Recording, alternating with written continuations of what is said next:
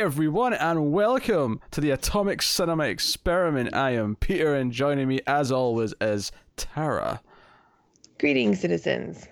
This is a science fiction movie podcast. Every episode, we get together, we talk about a science fiction film of some kind. This episode is actually a Patreon vote winner because every month on patreon.com slash mildfuzztv, our patrons at the $5 tier and up will vote between four films. This particular vote was all four movies where action heroes or action stars were in a science fiction film. Uh, there was one Stallone, one Van Damme, so on and so on. The winner, of course, was Total Recall, starring Arnold Schwarzenegger. This is the original, of course, 1990, Paul Verhoeven directed. We will start spoiler free as we always do. We'll give you a warning before we get into the spoilers. And do you think it was Arnold Schwarzenegger that won the poll, or was it Paul Verhoeven that won the poll? I think. I think it was Michael Ironside that won the poll, if I'm honest. I've decided I'm going to name my son Ironside. it's the coolest name in Hollywood. It's it's pretty good. It's pretty good. Uh, I, I mean, I was tempted to say I think they voted for Sharon Stone, but I thought, you know what? No, our patrons are exactly the nerdy crew who would go for Ironside over Sharon Stone. this is not about attractiveness. No, no one picks Michael Ironside because he's attractive. They they pick him because he has presence. Yes, a great voice, but mostly a great name. and also a great skill. He skills really well. He's got this, you know, yeah. The eyebrows, the, the right. He's got the he's got the permanent angry face. Yes. And it's something about the smile too. The smile never comes off as trustworthy. Nah, it's always like he's plotting and scheming and. Or he's just won something. Yes. You know, through through evil means. Yes. yes. And you know what an illustrious career he's had. We're on to star in the hit film Terminator Salvation, which we also already reviewed, so you can go check out our discussion on that. At least he got to do a Verhoeven movie. that is true. That's true. Uh, he's done a Cronenberg. Two, actually. He's done a Cronenberg movie as well. Hmm. I heard this movie was almost a Cronenberg. Do you know that doesn't surprise me, given some of the things that are in it. Yeah, I'm thinking yeah. the, the, the you know the the the body horror stuff. Like I, I, I could see Cronenberg doing this. Hmm. I could see Cronenberg's version being a little less uh, mainstream in the sense that I could, I could see it being less. I don't want to say coherent, but like. There's something about Verhoeven films that are like, like bubbly and pretty looking, but also just so grotesque, and it's a it's a strange. Verhoeven, he has a look yeah, Verhoeven knows how to make something feel kind of pulpy and adventurous, despite the fact that it's mm-hmm. also got these very sort of you know big science fiction themes. I mean, I think casting Arnold in your lead role also kind of help, adds to that a little bit. You know, it's hard to think of like a cerebral film and it's Arnold Schwarzenegger who's in the lead role. The, casting him does give it more of a a playful vibe, maybe than it did mm-hmm. have before. Um, but yeah, to, why is Total Recall if you didn't know? I mean, because it's from 1990. I mean, you know, you're not old like us. Like you, you may be someone who's like just hitting seventeen and going, I'm watching movie reviews on the internet, and I, I want to know what this mm-hmm. is. Uh, well, listen out, youngin, youngins. this is uh, a film where Arnold wakes up next to his wife, which is Sharon Stone, and he's, he really wants to go to Mars. He really wants to go to Mars. And this is in the future where you know that's normal, uh, as are the moons of Saturn. Uh, well, they never actually say the moons of Saturn. They all just keep saying Saturn. I'm just assu- I'm giving them the benefit of the doubt and assuming they mean the moons of Saturn and not literally yeah. on the planet. Probably like Titan or something. Right? Yeah, yeah, yeah. So that makes sense. But he wants to go to Mars, and the wife's like, "No, no, that's that's no. We'll talk about this later." She's, she's really not for it.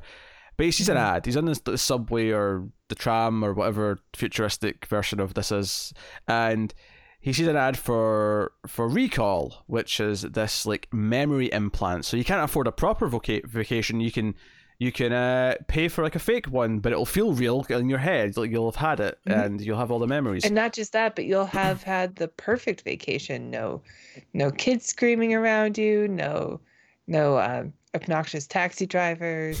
it's all like the perfect. The weather's always nice. yeah, it's a pretty good deal. So he goes for this, and then unfortunately, though, when they try and put it in, they discover there's something already. Someone's already basically messed with his mind. There's already like memories that have been taken away, and the film's kind of about this mystery where he seems to be someone who has been on Mars before, despite the fact that he doesn't remember being on Mars, and he's part of some sort of conspiracy, some kind of agent aligned with some sort of villain, but part of some sort of resistance. And there's people mm-hmm. after him trying to kill him. Um, Michael Ironside being the leader of that group, and ultimately ends up going to Mars. And there's a whole plot and twists and turns and yeah, so that's basically that's basically it. Uh, so obviously we'll save the rest for spoilers, uh, and we've both seen this before. Of course, this is something that I'm sure we both grew up on. But Tara, how do you feel about Total Recall? Yeah, it's still great. I've seen it many times. It's a great movie. I will say, the when I when I have seen it before, I've seen it many times, like before the age of twelve. Mm. And so even though I knew all the scenes, and all the dialogue, for some reason this time I got so much more out of it. I actually agree with that. I don't know if it was necessarily this time or maybe the last time I watched it because I have the Blu-ray. I have to. I, I think I watched the Blu-ray when I got the Blu-ray in like 2011 or something like that. So mm-hmm. you know, I definitely have watched it as an adult. Not recently. That I mean, that was nine years ago now, but it's, as an adult. Um, but I do think I, I think I didn't like this as much as a kid as some of Arnold's other movies because I, I, was an Arnold fan. I, I watched a lot of Arnold yeah. movies, I think this one, while had a lot of cool things in it, I don't think I liked it as much as a kid because I, th- I think the plot was actually just a bit too confusing for a kid. There's yeah, a, definitely. There's a lot of. I like, was thinking that too. I was like, wait, this is an implanted memory. I don't think I remembered that as a kid. yeah, I, I, I feel like as a kid I, I couldn't follow kind of the logic of the the memory right. and the fake memory, but then like he wanted another memory, and like I actually think watch it as an adult, it's easier to follow well, yeah. But the point being is that yeah, you you follow the story better. It makes a bit more sense. Um, I don't think it's perfect, but I do think it's really enjoyable. I think it holds up better, and because of that, I feel like it holds up better than I remember it holding up. Because oh, it's actually Definitely. better than I thought it was as a kid. Uh, so that's good. It's still not Arnold's best though. I mean, you know, it's not Terminator, and it's not maybe one or two other things like Predator, for example. I think we make both sides. Yeah, but we get so much Arnold like one liners, yell grunting. oh, we get yeah, we get grunting yells. We get we get like three good one liners after deaths. Um, yeah. Well, we'll get to what they are in spoilers, but oh baby, there's a couple of great ones. Um, and.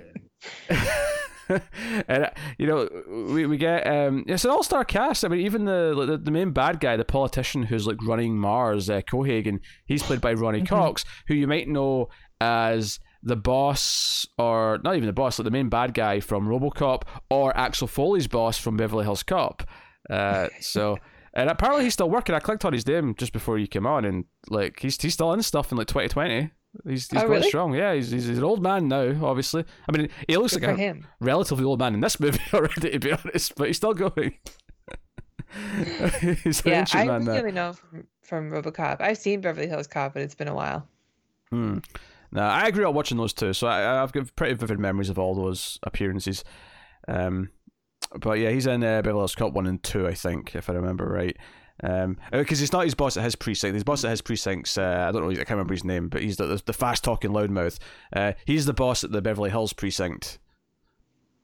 Not that really matters. Okay.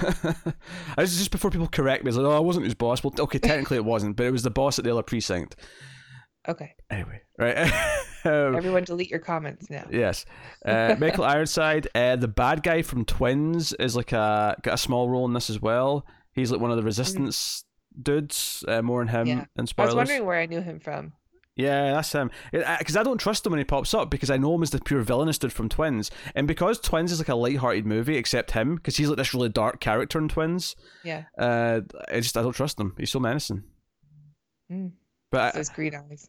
Yeah, I, I, guess he got the Arnold, uh, like the the two for he got to do two Arnold movies. Mm-hmm.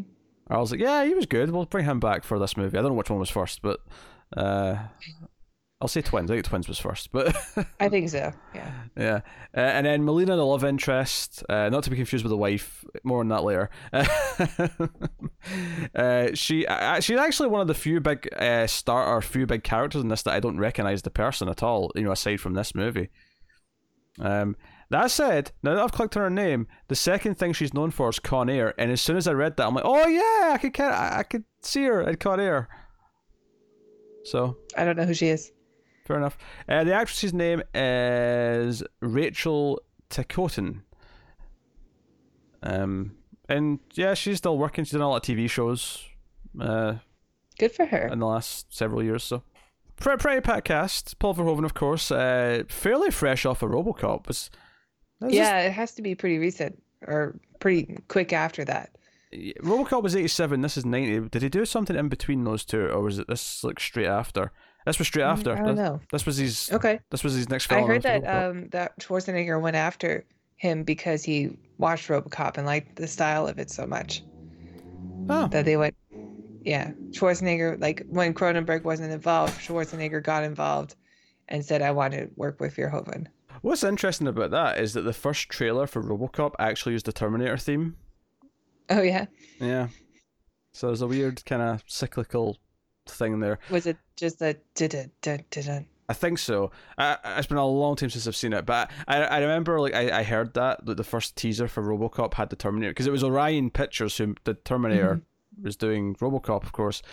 And and funnily enough, th- this movie's uh, at least one of them. Carolco. Coroco, yeah. I mean, TriStar as well, and obviously now TriStar is Columbia TriStar because it's merged with Columbia and they're Sony. But like, a convoluted web of movie studios and their histories. But um, That's okay. They're all about to go away. It'll just be Disney, and then we won't have to worry about it. well, I've got wor- I've got worries for that future. Just just not the same worry. Let's talk about music. I want to talk about the music a little bit because Jerry Music's Gold- pretty good. Yeah, Jerry Goldsmith did the score, who of course is an old old timey composer. Old timey, that's his bad. Uh, uh, he did Alien. He did you know a bunch of big Mhm. movies. Uh, he actually he, Joe. It's funny. He almost did the Superman score, and then Mm. for some reason he couldn't do it. So. Because I was watching an interview uh, like years back, it was Richard Donner who directed Superman and Christopher Nolan. They had like this sort of sit down conversation with each other, and Donner was telling the story how they- they almost had Jerry Goldsmith and they couldn't get him, and Christopher Nolan just says, "Oh, so you had to make do with John Williams." um, but he went. Jerry Goldsmith went on to do the Supergirl movie score, which isn't as prolific, but it's got a good score. Like if you listen to that music, it's clearly from someone who knows what yeah, didn't he do like a bunch of Twilight Zone episodes too that we've watched Oh yeah, probably. He did the Mummy from 1999. You know, um, uh, you know, up until his time of his death, or t- uh, he, you know, he was very prolific. He did a bunch of bunch of stuff. Um, Hmm.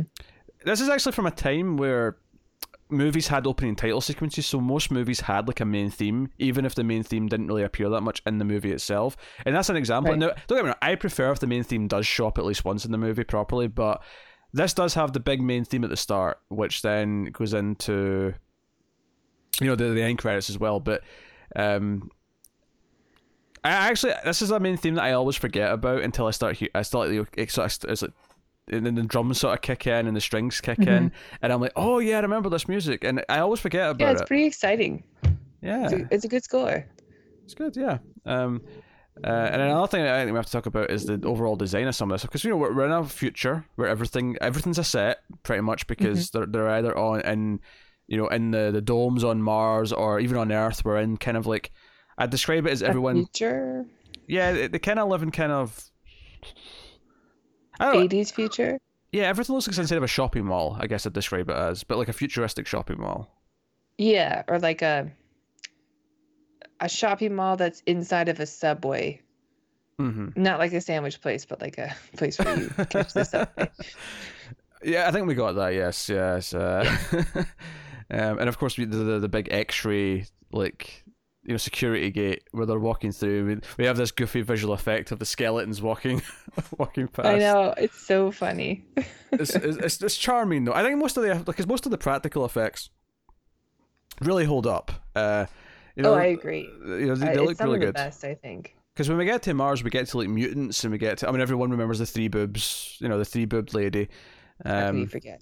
You know, it's that's what it is. Um, which I guess is an easy thing to cast for in a sense because it's technically not actually doing a topless scene, even though it is kind of, but it's not because her real boobs Mhm. are covered, so she wouldn't feel that insecure. So, don't, you know, Right. Uh, no, it's definitely like a, a, a full piece. yeah, yeah. It's, it's not like they, three of them are fake. It's not like they add one to the middle. It's not like they go, okay, we'll just separate these two and plop this one. in. I don't know. Is this? It, it, it's just. I don't want. I don't want to ask this question. go, now go on. Give me the question. Is this a thing that men want to see? Uh, I, I can't speak or is for just fascinating because it's boobs and it's that's all? I can't speak for anyone else, but what I will say is that I have never found this remotely attractive. Uh, Does that answer your question? I mean, it leads to a great line, but Oh no, it does. Yeah, I wish I had three hands. yeah. Yeah. there might have been a cut there because we were giggling too much about three boobs. Um, so no, but yeah, we have it's like such a Verhoeven thing to have. Yeah, it's like Verhoeven. I mean, his next movie was Basic Instinct, and like I, I might have cut out a lot of the jokes earlier about a certain scene in Basic Instinct with the, the legs crossing because you know we're a classy podcast. Uh, We are. but I mean that There are children present. I watched the the other Verhoeven one that I've seen, which isn't like a American one, is uh, it's called Black Book, I think, yeah, I've not seen it, but I remember that coming out. which is a it's it's a movie that was filmed in the Netherlands, and uh, it's about like um, about the Dutch when it was occupied by uh, the Nazis, and it follows just a Jewish woman and the things that she has to do to survive, basically during that time, and also like falling in love with an SS officer, but also like being part of a resistance. And uh, the woman she's played by, oh, her name is Clarice something. Ooh, she plays the red woman in the Game of Thrones series. So I'm sure everybody listening or watching would know what I'm talking about, except for Peter. Um, but it was very good, but it still has that like just hint of Verhoeven overly sexual. Yeah, And I, it might just be like the attitude of where he comes from. Like, is this just isn't a thing here like it is in the US? So, you know, when we watch it, it's a little bit like, whoa, uh, we we're going there, okay, but like maybe Yeah, maybe I mean- the Dutch don't have that, you know, the same. I mean, because obviously even Hollow Man has a, pr- a couple of pretty extreme scenes, despite the fact that it's Yeah. a pretty mainstream like sort of horror thriller for the most part Mhm. or sci-fi because that's that's it's a sci-fi we could probably do that at some point i mean invisible man we Oh did yeah, the- definitely. we We, did the Invisible Man, yeah so the hollow so hollow man makes sense uh but like unless you do it for screams. No for not hollow man i don't think no You don't think so? no the new invisible man is definitely a horror movie because they're definitely going full like stalker like yeah, he's a it's Blumhouse. So. Yeah. It's Blumhouse. If it says Blumhouse, we're going to assume it's horror. I mean, it, that Yeah. could backfire occasionally, but for the most part, that's going to work out okay. Uh, but like, you know, Invisible, you know, sorry, Hollow Man has a couple of prote- you know extreme sequences, right? Like he he is Mhm. definitely a director who says, okay, we've got an invisible character, we're going to have him rape someone and sort of see like the horror of that. Um, Mhm. like he's definitely a director to do that, and I think maybe it's like a, not so much specifically Holland, but maybe it's like Europe is because you know you have H.R. Giger right, who everything he did for Alien is all penises and vaginas, and maybe it's just you know mainland Europe's just a very sexualized place. They're all just obsessed with with body parts. They're all obsessed with you know Maybe. just all- all the bits we're not supposed to show on TV. That's the bits they're all obsessed with, right? They're a bunch of horny buggers, the lot of them. I mean, Black Book is actually a really decent movie. Hmm. It, but it, it does have that sprinkle of the Verhoeven. I don't want to call it, it's not perverted. It's just like, this is not a big deal to show. So we're just going to go ahead and show it. Casual kink. I'm, that's what I'm going to Yeah. call it. Okay. I said, yeah, a bit too fast. I said yes to the casual part. It, it definitely belongs in this time, though. It, Oh, it def- sure. Verhoeven feels like in the 80s, even though this is 1990, it's like the tail end of the 80s, you know? Yeah, yeah. It's just that transitionary year before like the '90s kind of solidified what the '90s was. yeah, Um, Verhoeven feels like like Well, this era. Wha- One of my one of my things with the nineties actually is how it's kind of lacking for its own identity because it, it kind of feels like a transitionary decade between the eighties and the two thousands where the eighties had such a strong voice across the board Yeah. that the nineties didn't know how The 90s to. are like, okay, everybody, just just cool your jets. We're just Yeah. gonna cool things off a bit. but some of that 80s stuff kind of still bleeds through, so it ends up feeling kind of like this weird, I don't know, like aftermath of like a proper Mhm. era, as opposed to being an era on its own. Um, yeah, it's like the like the uh, withdrawal period from all the coke that everyone did in the 80s. and then, and then the 2000s is kind of sterile for my liking, grey and brown and all that stuff. And this is the thing, it wasn't even just movies. Video games were the same way. Like video games, like before the PS4 and Xbox One, like you know that that you know Gears of War and all that. Everything was brown. Mm-hmm. All the Call of Duties were all brown and grey. Like everything was just dull and depressing. Yeah. Um, and then thankfully, this past decade, we were able to bring you know some color back into yes back into things. Uh, I know. I've been playing Doom a lot. This movie makes me want to play it again. Well, it's on Mars. it's on Mars. Um, and not even just that. Those ancient artifacts and shit. I know. So... I keep expecting like a little red fire blob to like spawn a cacodemon. And like, ah, get out my gauss cannon. anyway, been playing a lot. Ah, you're such a dumb nerd. Uh, so yes, so but I was I was talking about the design of the sets and the, the, the various creatures I like. Obviously, a lot of practical stuff, uh, which is really good. Um, I did l- laughed at the uh, the self driving cabs because it made me think of Timecop, even though Timecop mm-hmm. didn't have the little mannequins at the front that says "I'm a Johnny Cab" or whatever he said. I can't remember what it was. I recognize the voice of the of the actor who oh. does it. It's Robert Picardo from Star Trek Voyager who plays the uh, the the ship's um, emergency medical hologram mm-hmm. in Star Trek Voyager. I wonder, yeah. uh, see when they cast him for Voyager, and he's in the room, and they're looking at his name on the call sheet, and they're like, Picardo. We have to cast him, right? We have we have to do it, right? Just because it's funny. Do we uh, have to call you Captain? yeah. He's even he's even got the same like head as Patrick Stewart. Yeah. So same same I mean, hairline. Patrick Stewart really paved the way for for bald men in Hollywood.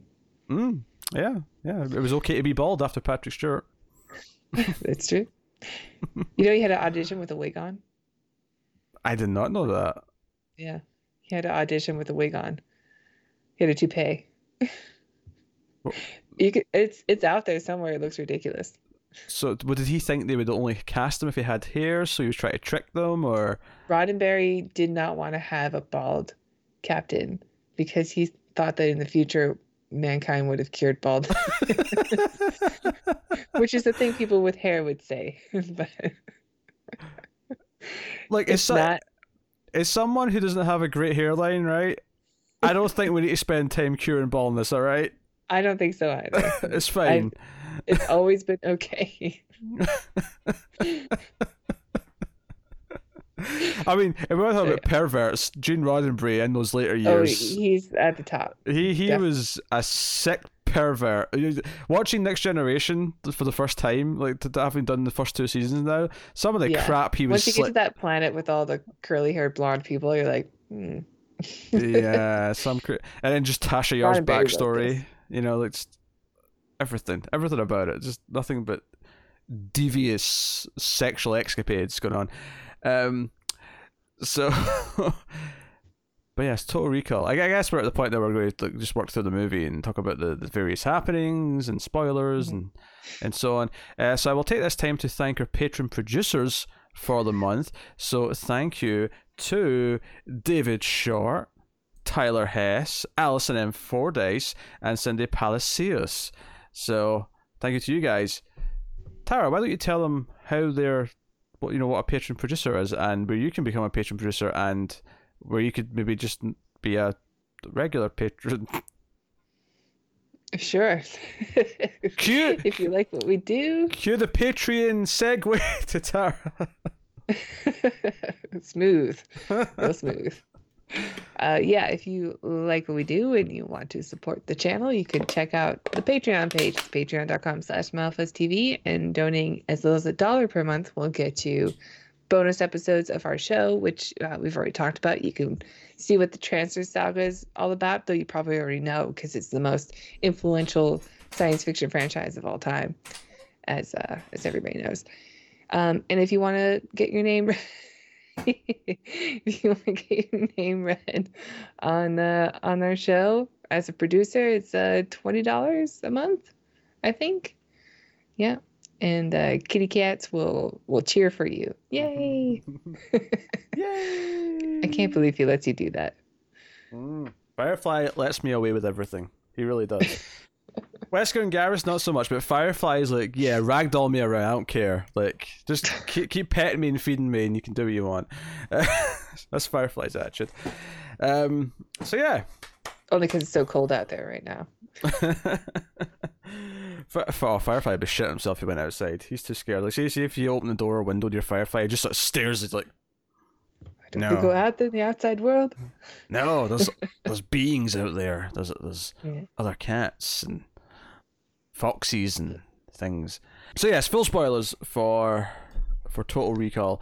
So yeah, um, the opening scene is a dream sequence in which Arnold's on Mars with uh, presumably the love interest from later. I mean, I think the dialogue implies it's her. It was hard to tell though because she, they've got space helmets on, so you don't really get a good look at their face. I mean, Arnold, I just know Arnold really well, so I can tell it's him. He's got yeah. a very distinct face. Uh, but you know, she's got you know, all her hair's obviously like, tied back because she's in the helmet, and you know, it's, it's not as obvious. But uh, you know, they're basically they have like a sort of romantic moment where they sort of look at each other, and then they they slip and fall or whatever, and they're rolling down, and we get this great. And I always remember the visual effect, the special effect of this prosthetic head's eyes popping. But what I didn't remember oh, so was how much the tongue bulges up as yeah. well. That was really good. You know more about the science of shit than so I do. Grotesque. How accurate is this? Because it doesn't feel accurate to me. It feels kind of like over the top. Oh, I, I don't think it's accurate at all. But I, I don't know. I, I feel like if you ended up outside on Mars, you would just suffocate and die. There would be, I, I wouldn't have thought you had to have this big bulging effect, but I mean I could be wrong. Mm, I'm not sure. I've heard mixed things about what happens to the human body and if it gets blown out into space, but I don't know. I don't know what's true. Yeah. Okay. Okay. Uh, so he wakes up. Uh, next to Sharon Stone, and she's like, "Oh, my poor baby, my poor baby." Uh, would sex cheer you, up? nightmare. Let me have sex with you. and he's like, all right then. Um, but then it's breakfast and he's watching the news and he's like, oh, let's go to Mars. Like all, all this stuff with this uh, Cohaagen. Like he's he's telling us like it is because we hear that we hear that there's like there's like a there's like a, a resistance on Mars that are sort of doing like, like small terror attacks and like they're fighting the the, the, the you know the, the government the agency. Yeah, there seems to be some kind of a class system on there that's being oppressed and yeah. And Arnold's a good little uh, Republican who's like, no, no, I'm, I'm sure he's telling the truth and it's all under control. There's nothing, nothing really going on. uh, and he, he wants to go to Mars, and he kind of, you know, and, and she very clearly is like, ah, oh, keeps trying to change the subject, sits in his lap, and uh, I, know the one thing I probably didn't notice as a kid that I definitely noticed watching it now as an adult is that both her and then the guy he works with at the end of their scenes give him this look like they're concerned that he's like asking questions about things that he's supposed to be not caring about. Um, yeah. I don't think I noticed that as a kid. Whereas here, I'm like, no, they're clearly so, teasing that they're. We're in spoilers. Yeah, we're in spoilers. I know this is kind of like the end question. yes. But if people are watching this and they've already watched it, so sure. whatever. Is there a chance that this isn't a dream? Oh, the opening scene? I mean, like his the the movie. Like the opening scene, I, I assume isn't, but like the his experience is there a chance that this isn't a dream? Because i looked at this too and saw like like she's she has this look on her face like uh like she's happy happy and then the second he leaves she gets like real serious. Mm-hmm. is it trying to trick us to think that maybe this all isn't a dream? This all is in a dream. Isn't. Isn't a dream. I think it's obvious that the movie is a dream but I think that's what they want us to think. Wait, you think? But the then whole... there's these no, little no, things no, in here, like these books. no, hold on a second. Do you think the whole movie's a dream? Well, not the beginning part. wait, wait, hold on. hold on a second. What? Hold you on. don't think so? We're opening a can of worms here. no, I don't. oh. I thought it was obvious. That's why I'm confused because you're like, do you think they're trying to convince us that it's not a dream? I'm like, what are you talking about? Isn't it a dream? what are you talking about? oh, here this is going to be this is going to be exciting now. Okay, I wasn't expecting this. Well, all right, never mind. Um, I, I think we tackle that as we go, because there'll be evidence for and against as we go, I suppose. But Mhm. so But goes, this is like the first sign where it's like, okay, maybe it's not a dream. I agree, but why would we be thinking? Assuming we're watching for the first time, why would we be thinking that it is a dream at this point? Well, at this point, no. okay. Well, no. I mean, obviously, whether or not the events of the film are a dream, this part is real. But like her and and the the work his coworker, you're right. They both like have these moments where he's like, ah, he's figuring things out, and this is not the dream part yet. Oh, oh, okay, okay. So, so you, so let me just clarify here. So you're not saying the whole movie from when he wakes up is a dream. You're saying when he goes to total or he goes to recall and goes in Yeah. the chair from that point on is a dream. Yes. Okay. I don't know if I agree with that still, but that's less crazy than your previous. what I thought you were saying Oh. before. Well, no, because that was never what I was saying before. this has always been the case. Oh, good. So, well, no, yeah. but I, I misunderstood. I thought you meant from the start, which is why I didn't understand why you were saying that this was a sign that it's not a dream. I'm like, well, what are you talking about? Of course it's not a dream. Who's just saying it's a dream? Yeah, not this scene. This is why you listen to the Ace, folks. You listen to for these these uh these hot takes, the debates. um, so it's Inception, is what you're saying. It's a dream within a dream. No, I'm kidding. Right. Oh, this uh, is definitely Inception oh God. Here we go. All right.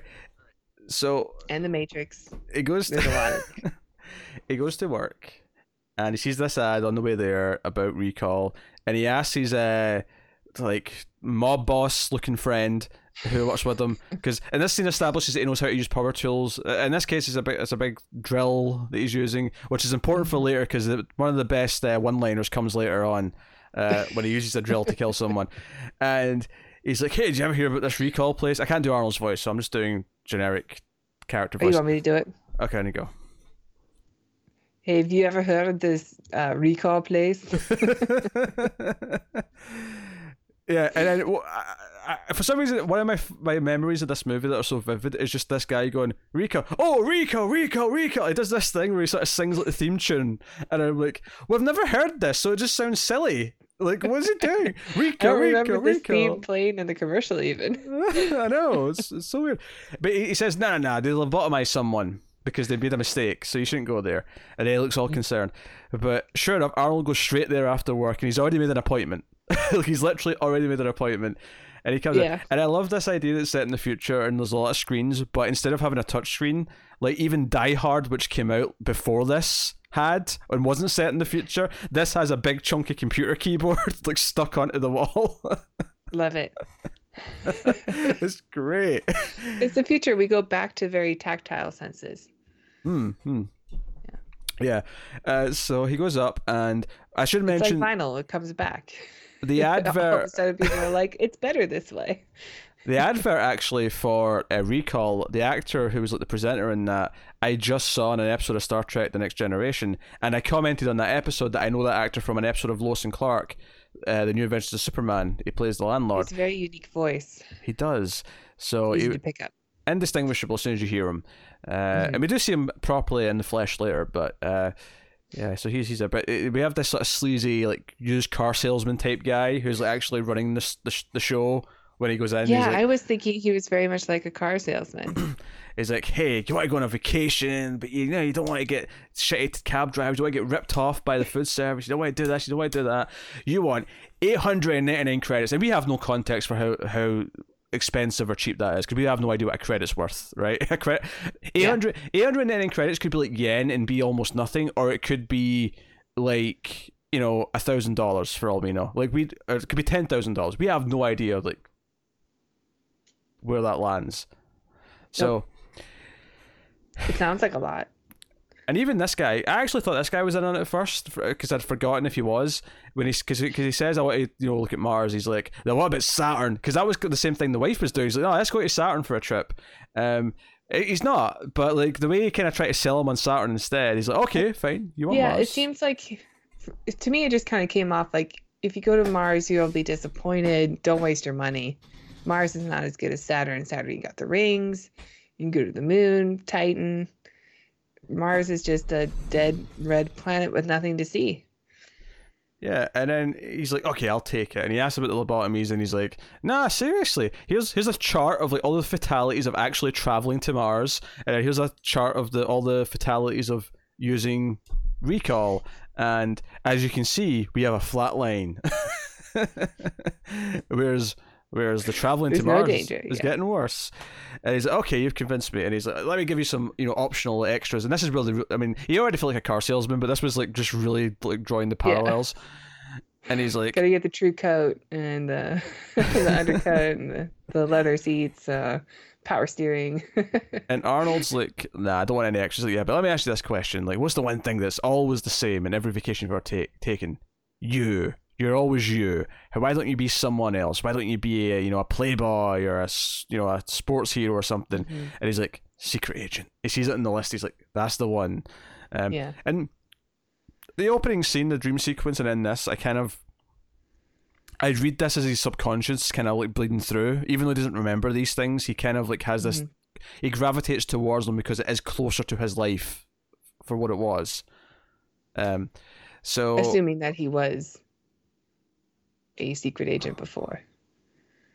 Like something is definitely drawing him to Mars, right? yes, Like even though Saturn does sound like a better place to go to, Mars is like no, no, it has to be Mars. Mars is I'm just drawn to Mars. He has the call of the wild for Mars. hmm And he doesn't want any of this extra, you know, BS stuff, bullshit.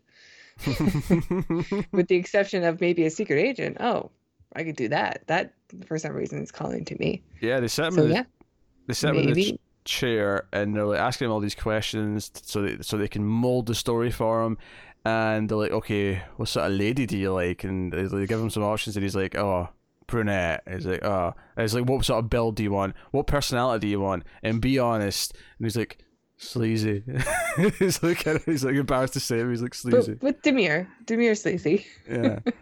Um, and I mean, I suppose if I'm going along with your argument that the rest of it's just in his head because this is essentially the the, the trip he's given, you know, that he's paid for. Um, okay, yeah, the idea that the, the person on this like little computer screen looks exactly like the woman that he ends up meeting and the woman that he's been dreaming about. Um, I mean, there's so much here in these scenes, though. Like even the salesman's like, "Look, I don't want to spoil anything for you, but you, you, uh, you, you get the girl, you defeat the bad guy, and you save the world." Which, by the way, is huge spoilers. But I don't know if that general statement's a huge spoiler. It's, it's a movie. like, right, that's that's but spoiler of what he's going to experience. So Yeah, uh, like I guess I just don't think the movie's like trying to do it because it feels more straightforward than that.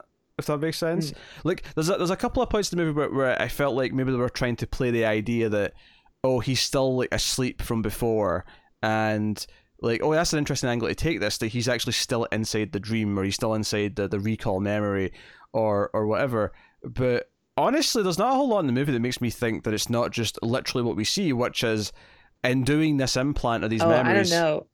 I I think the movie follows the the guidelines that the salesman like lays out for him. Not just that, but like there's a there's some kind of tech guy when he's about to go under that says, "Huh, blue sky on Mars, interesting." But then it gets like talked over by the the lady doctor, and that's like Okay, literally how it okay. is.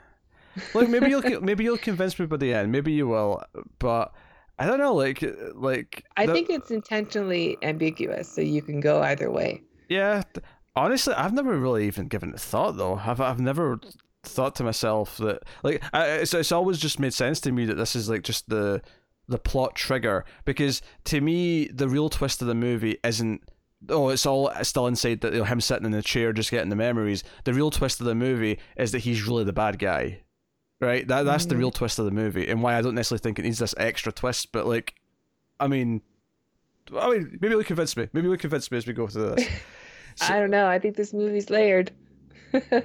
hey more layer than the, the fat woman disguise that arnold uses later Ooh, I, that's a scene that always stuck with me. Oh yeah, watching the, it as a kid. The visual, the visual of the face coming apart with Arnold's like fake head inside it, like waiting. So it just looks so good. It, and she's just like malfunctioning and tearing her face apart, like, or like pulling at it. You're like, oh, what's happening? Yeah. uh, so uh, basically, Arnold freaks out. Oh, by the way, do you like the idea of being able to just change the color of your fingernails by tapping them and just like go doop, doop? Um, so I don't know. So long as they still don't chip, my nails always chip. I, I don't know. I mean, yeah, nail polish is so much work.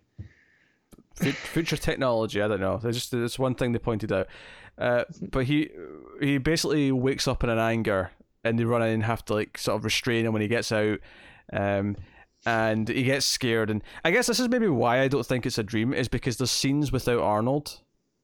Like yes, that that's also a thing. Like yeah, if if it really was his dream, then it should all be from his perspective. But it's not. We have scenes of villains and stuff who are talking amongst yeah. themselves. Well, because what I was thinking here is that after Arnold runs out and like he's like he's like you know he's berating the two lab techs who are like putting the, the, the stuff in and they're like okay you can't you know he's just he's just thinking about some of the the, the, the, you know the story we're putting he says no it's not possible we haven't given it to him yet there's a whole scene of them like arguing about what's happened to him and it ends with him saying look someone took his memories that could be serious i'm going to go on a race the fact that he was ever here. You erase everything on this end, and we're going to pretend we didn't know him because we have stumbled into someone who's supposed to be a secret or something. You know, they're, they're scared of the agency coming after them. Yeah.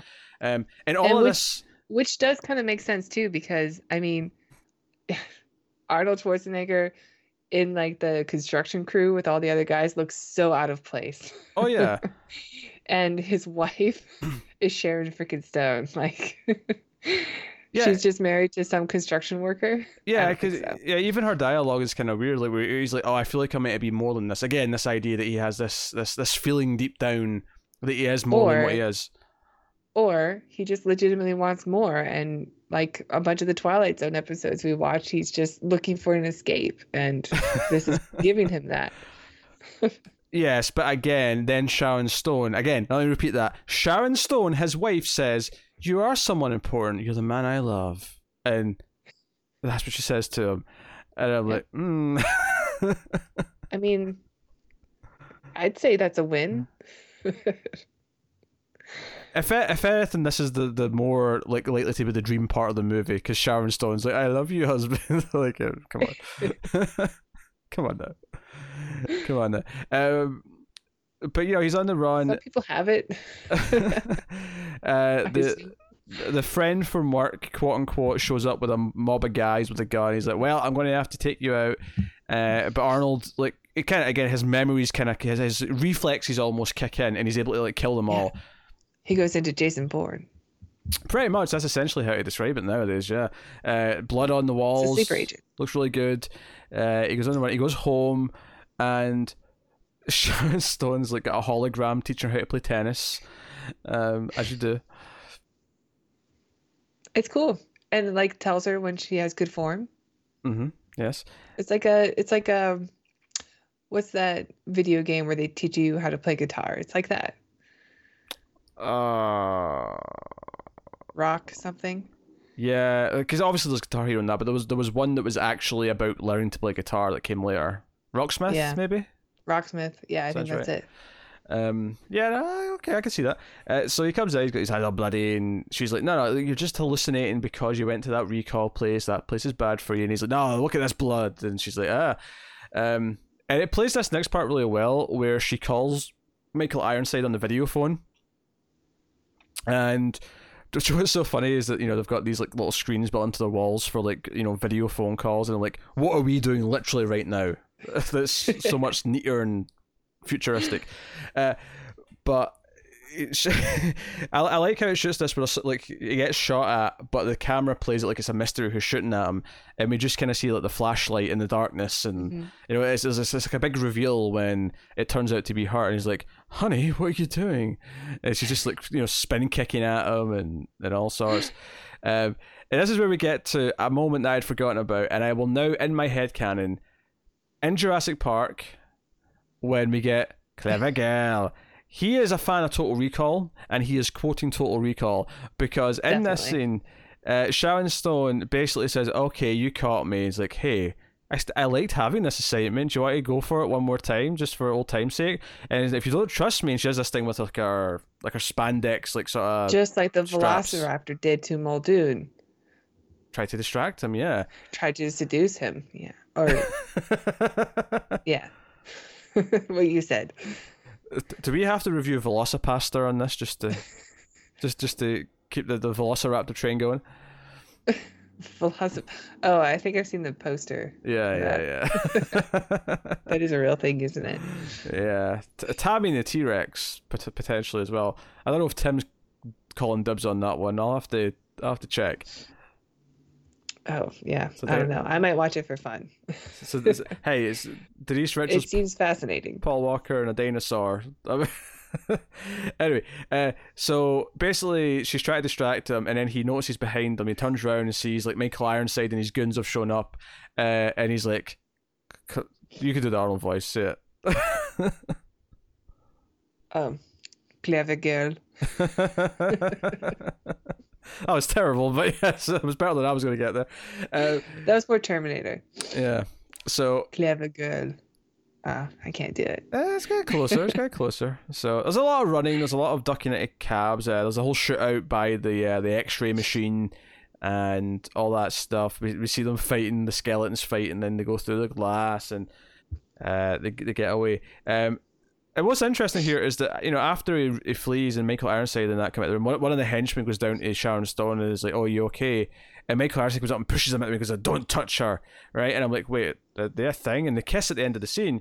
And there's a moment later on when they're getting the car after like uh, Arnold's gotten away, and like the sort of the second in command, like the dude with the glasses, uh, is with him. It's like, hey, yeah, if I was you, I wouldn't want want my missus shacking up with with that, you know. I can't remember what he called him. I'll just say beefcake. and he's like, wait, are you saying she liked it? And he says like, no, I'm sure she hated every minute of it. Just like, I'm sure that guy watched Terminator. what what I love about this is that because we find out later that the main bad guy, uh, Cohaagen, doesn't actually want to kill Arnold, but it seems like every chance to get, they're trying to kill him in this first chunk of the movie. But I do like that it's kind of justified by the fact that no, this is just Michael Ironside going off books because he really wants to kill him. yeah. Because he's been, you know, sleeping with his wife. Yeah. Um. So I I I do like that part of it. I, I like that little motivation there. And Michael Ironside's great. Like he's fantastic. He's such a good villain. He is. Um, so basically, there's like a mysterious phone call with a case. In fact, yeah, can we talk about this this ridiculous old woman who tries to steal the case that's left for him? And she's like, I love this moment so much. because Arnold goes to so he's left this this big briefcase by a payphone. Which, by the way, there's no no cell phones in this future. No payphones. Um, That's okay. And he goes to get the case, but just before he gets there, this random like sort of middle aged older woman like picks it up. And he's like, "Oh, sorry, that's me." She's like, "Oh, get your own case. This is me. I don't see your name on it." and she like has I a, love this scene.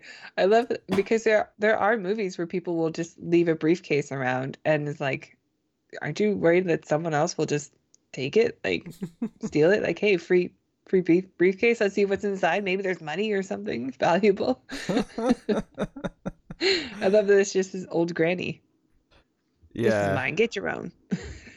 I don't see your name on it. Arnold. I also like the idea of Arnold having to wrestle with an old lady. Look, I totally get her just trying to take it because she thinks it's up for grabs. But I think the moment some dude says, "Oh, that's mine," sorry, as if because maybe he just walked away a second ago, right? And he's just he's realized that he's left it there. and He comes back for it. Most people would go, "Oh, sorry, here you go." right. Yeah. Definitely. But but this woman's like, no, no, I, finders keepers. Is mine. uh, and this briefcase has a, has a video message from himself pre memory gone, and the story that he tells himself at this point is that he did work for the bad guy Cohaagen, but he turned sides and he teamed up with the resistance, and he went into hiding because he has knowledge that the bad guy wants, and that's why he's here on Earth. And we actually find out that uh, I think Sharon Stone said at one point that they've been married technically for only six weeks, so th- th- this this has only been going on for six weeks. This uh this Hmm. implant thing. Um, Right. But do you know my biggest problem with the "It's a Dream"? You know, it's just the the, the story is that I, I think I can't look at Arnold Schwarzenegger and not go, no, he really is a superhero. Like this has to be true because he's not just a guy who works at a you know construction site. That's just not who he is. Sure. But I mean, Yeah, I, I totally get that. Um, maybe if he was a more normal looking human being and not a a god, like then yeah, literally anyone who's not like Arnold or Stallone or maybe Van, D- like like if this was like a Ryan Gosling. I, I could take him as like a normal, normal. I mean, sure, he's attractive, but Sure, he's, he's a normal be dude. maybe it would be one or the other, and maybe not Sharon Stone, maybe just like a attractive woman. Go on, Tara. Name a plain looking actress. Go on. Give me a plain looking actress. Um, Helen Hunt. Bit of an age difference in this casting that we're doing, but okay. Well, 1990. oh, in Helen 19. yeah, okay, well, in that case, it's not Ryan Gosling, then it'll be Oh yeah, that's true. it's not someone He'd else. be too young. Ryan Gosling's at six at that Ryan time. Gosling, 1990 Ryan Gosling. Who would that be? I don't Oh, know. it might be Michael Biehn. Oh, now I want Total Recall starring Michael Biehn and Helen Hunt. That'd be all right, huh? I hope we got Bill Paxton and Helen Hunt a few years later. That's true. And Twister. Yeah. She's making the making the aliens rounds. She's doing a movie with all the alien cast. So we, we got for her. we got to get her and Sigourney in a, in a movie. We got to get her and Lance Henriksen in a movie. Was Jack Death in any of them? Oh, Tom Tomlinson? Tomlinson? this movie would be about ten percent better with Jack Death. Yeah, definitely. it would be a 10. so uh, it sets up a, pl- a little uh, device here that isn't used until like near the very end, which is this little hologram duplication thing where it kind of makes a duplicate of him uh, over like by and it, it kind of mirrors his images, his, his movements. Uh, it's a long time before we use that. It is it's effective once it is used. I mean, I like the scene that it's used in. Yeah, but when it does get used, it, I forgot about it. So did I, because he has a great one-liner actually in that. Because he he does a whole thing where he you know he's just a hologram. They all shoot at him, uh, and my only problem with that is that because of where they're all standing and shooting, they really should be hitting each other because they're just sort of Mhm. like directly across from each other. But whatever. Um, and then like so the, the scene goes on. They're doing a bit of game of cat and mouse, and they don't know is it the hologram, is it not? And at one point, Arnold walks out and goes, "You don't even know if I'm the real Quaid." I am, and he just sits. I love that moment. That moment is so freaking he, good. he starts like cackling, ha ha ha ha, I'm a hologram. It's not. Everybody. That's a, that's a legitimately great scene uh, that I'd forgotten existed in this movie. Total Recalls went up in my rankings just just from this rewatch. Uh, Definitely, definitely. Um, I mean, is it is it higher than some of the stuff that I've got up top? No, because like we'll get to Predator someday, but you, you you've heard our tens for Terminator. Yes. Um, we'll see how this ranks online. Ooh. Ooh. Maybe it is top tier. Stay tuned to the end. if we ever get there. We're getting there. We're getting there. Yeah. So he's basically go- has a lot of plot. That's all. yeah, basically it's like go to Mars, and it cuts to a ship landing on Mars, which I guess is maybe the the one thing I always felt as a kid is that the movie feels like it just jumps to Mars almost Mhm. very suddenly, and I feel yeah, like there's no travel. yeah, it's it's, it's kind of weird. Um, but like All of a sudden, he's at customs. yeah, on Mars, not like uh, on, this side, like the Earth side. Uh, but he's on Mars and he has the the woman sort of disguise and it malfunctions and it you know it does it does and not only does it like the face come apart, it comes apart in like rectangles, which is just a really cool visual. Yeah, very very cool. Yeah. And you get the the the fake Arnold underneath it. Yeah, and we learn about the uh, the domes. Now, I do have one critique here of the movie's logic. Right, later on, there's a moment where they're chasing Arnold and uh, uh, Melina, Mhm. and the henchman, the bad guy with the glasses, doesn't take the shot, and then Michael Ironside tries to take the shot, and the, the, he has to jump in and stop him. He's like, "Are you crazy? You'll crack the dome. You'll kill us all." So I have a question, like. You have domes on Mars that are vital to the survival of every person that's there, and you're telling me they're not bulletproof? they well they don't allow guns. That's why they had the that uh, the sequence on the Earth airport, right? Okay, sh- Wait. sh- okay, Where they're looking for unauthorized guns. Sure, but here's the thing: if this if these domes are, are designed to like take like all the weather conditions of Mars, they have to be pretty durable, right? That's true. Yeah. So I don't know. I'm That's just it felt a bit weird to me that Well, like, my yeah, my logic is that I have a flaw. Is that you know air isn't made from fans. fans make wind, but they don't make oxygen. I mean, I'll buy that the oxygen's getting made further down the pipe, and then this is just Sure. distributing it. I I just buy it as like this is a video game. Arnold is because I think that this is all a dream. So Arnold is just, you know, this video game Oh, logic. I, I- I get it. You're explaining away plot holes with, oh, it's all in his head. It's fine. Yep. That's what you're doing. All right, all right. well, it makes sense then, if we know that it's a dream. Yeah, so Arnold gets away and he he goes to this like he gets the cab driver first, and he goes to this hotel that he's supposed to go to. There's a note in the safety deposit box which leads him to the strip club or the whorehouse or whatever this place is, and that's when we meet uh, Melina uh, and a few other characters. Hey Foxy, Tara's dog making a making a cameo making a cameo on the show. So we're in a strip club, and Arnold meets Melina, and she looks excited to see him at first, but wants to get alone in a room. She smacks him, and he's like, "What the hell are you doing here, Quaid?" Blah blah blah blah. And he's like, "I don't remember. I don't know you. Like, I know in theory I know you, but I don't remember you. My memory's been erased." Um, and the bad guy wants me, so we have to do things. And she said, basically tells him to get lost. Uh, at this point in the movie, he just kind of goes back to like a, a hotel room, and the dude from Star Trek that I talked about, who was in the ad for Recall, shows up and tries to convince him that he's actually inside a dream still on the chair and he's having some problems and he has to take this pill, which presumably is actually just, you know, some some something to knock him out. And They, well, he says you can't, you can't, um, we can't pull you out. You have to willingly leave. Yes. So and then Sharon Stone shows up. She's like, "Hey, honey, I'm here. Like, it's me, your real wife, and I want you to wake up." Mhm. And there's a whole moment where he's like, he's, he's considering it. He puts it in his mouth. He doesn't quite swallow it yet, and then he just shoots the guy in the head, like just point blank in the He, forehead. there's a bead of sweat that comes Yeah. down his face, and he's like, he takes that as a, as a sign that he's lying. He's lying. He shoots him straight in the brain. I think that's solid logic, honestly. he's lying. Why would he be on Mars? Why would this character be there? because he is the head of Recall, the company, and he Mm-hmm. was on Mars because him and uh, Cohaagen like did this in the first place because because as we see later on they've got their own recall suite where they're, they're doing all these mind things Mm-hmm. he's the one behind all that shady dealings on mars. Mhm. Or he's still in the recall place and they're about to have another lobotomy victim unless they figure this out. And so they've sent him into his mind or whatever inception style.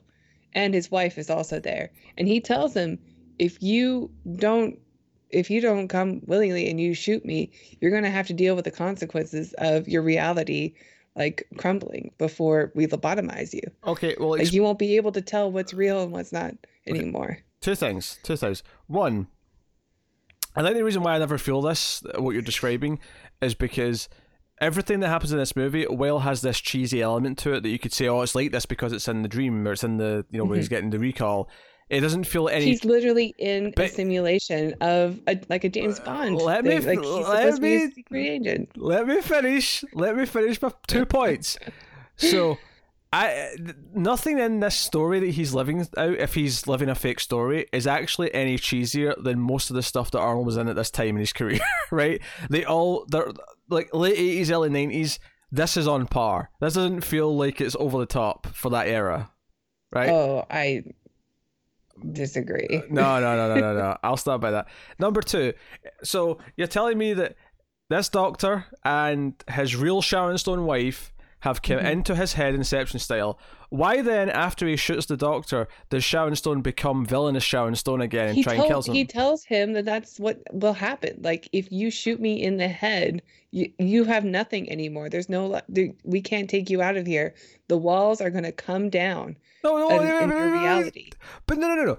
You're telling me this Sharon Stone is his real wife who's inside his head Inception style. Why does she specifically start punching and It's kicking not and her again? anymore. It's his. Oh wait, it's his imagination. It switches. It was her a minute Yes. ago, and it switched. because he says that will happen if you if he kills him. look, Tara, I, I will admit that you have something for the I most think you part. need to rewatch this no, movie. I I'll admit that you have something for the most part with this theory. I think it's perfectly valid.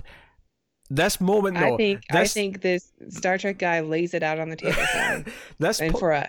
this point you're making about Sharon Stone here, though, in defense of my my poking holes at it, I don't think it adds up. I think this is the one fundamental disagreement we'll have is this moment. No, I, I think it does. I think you need to rewatch this scene. Go Ah. rewatch it and we'll come back. I think you need to rewatch Close Encounters again so we could talk about how it's about communication. All Oh. I see. You're losing, so you're bringing something else up. Actually, the reason why I'm bringing that up is because I was editing the next part of the, the top 50 yesterday and I made a joke about Close Encounters when you brought up Arrival. And- Oh, yeah. So I just I felt like bringing the joke back again. Uh, well, I feel pretty, pretty, pretty good about uh, being right about this movie and you being No, I- way wrong. I think no, I think your overall theory is fine. I just think this particular moment, your d- deduction of Sharon Stone's involvement doesn't add up for me.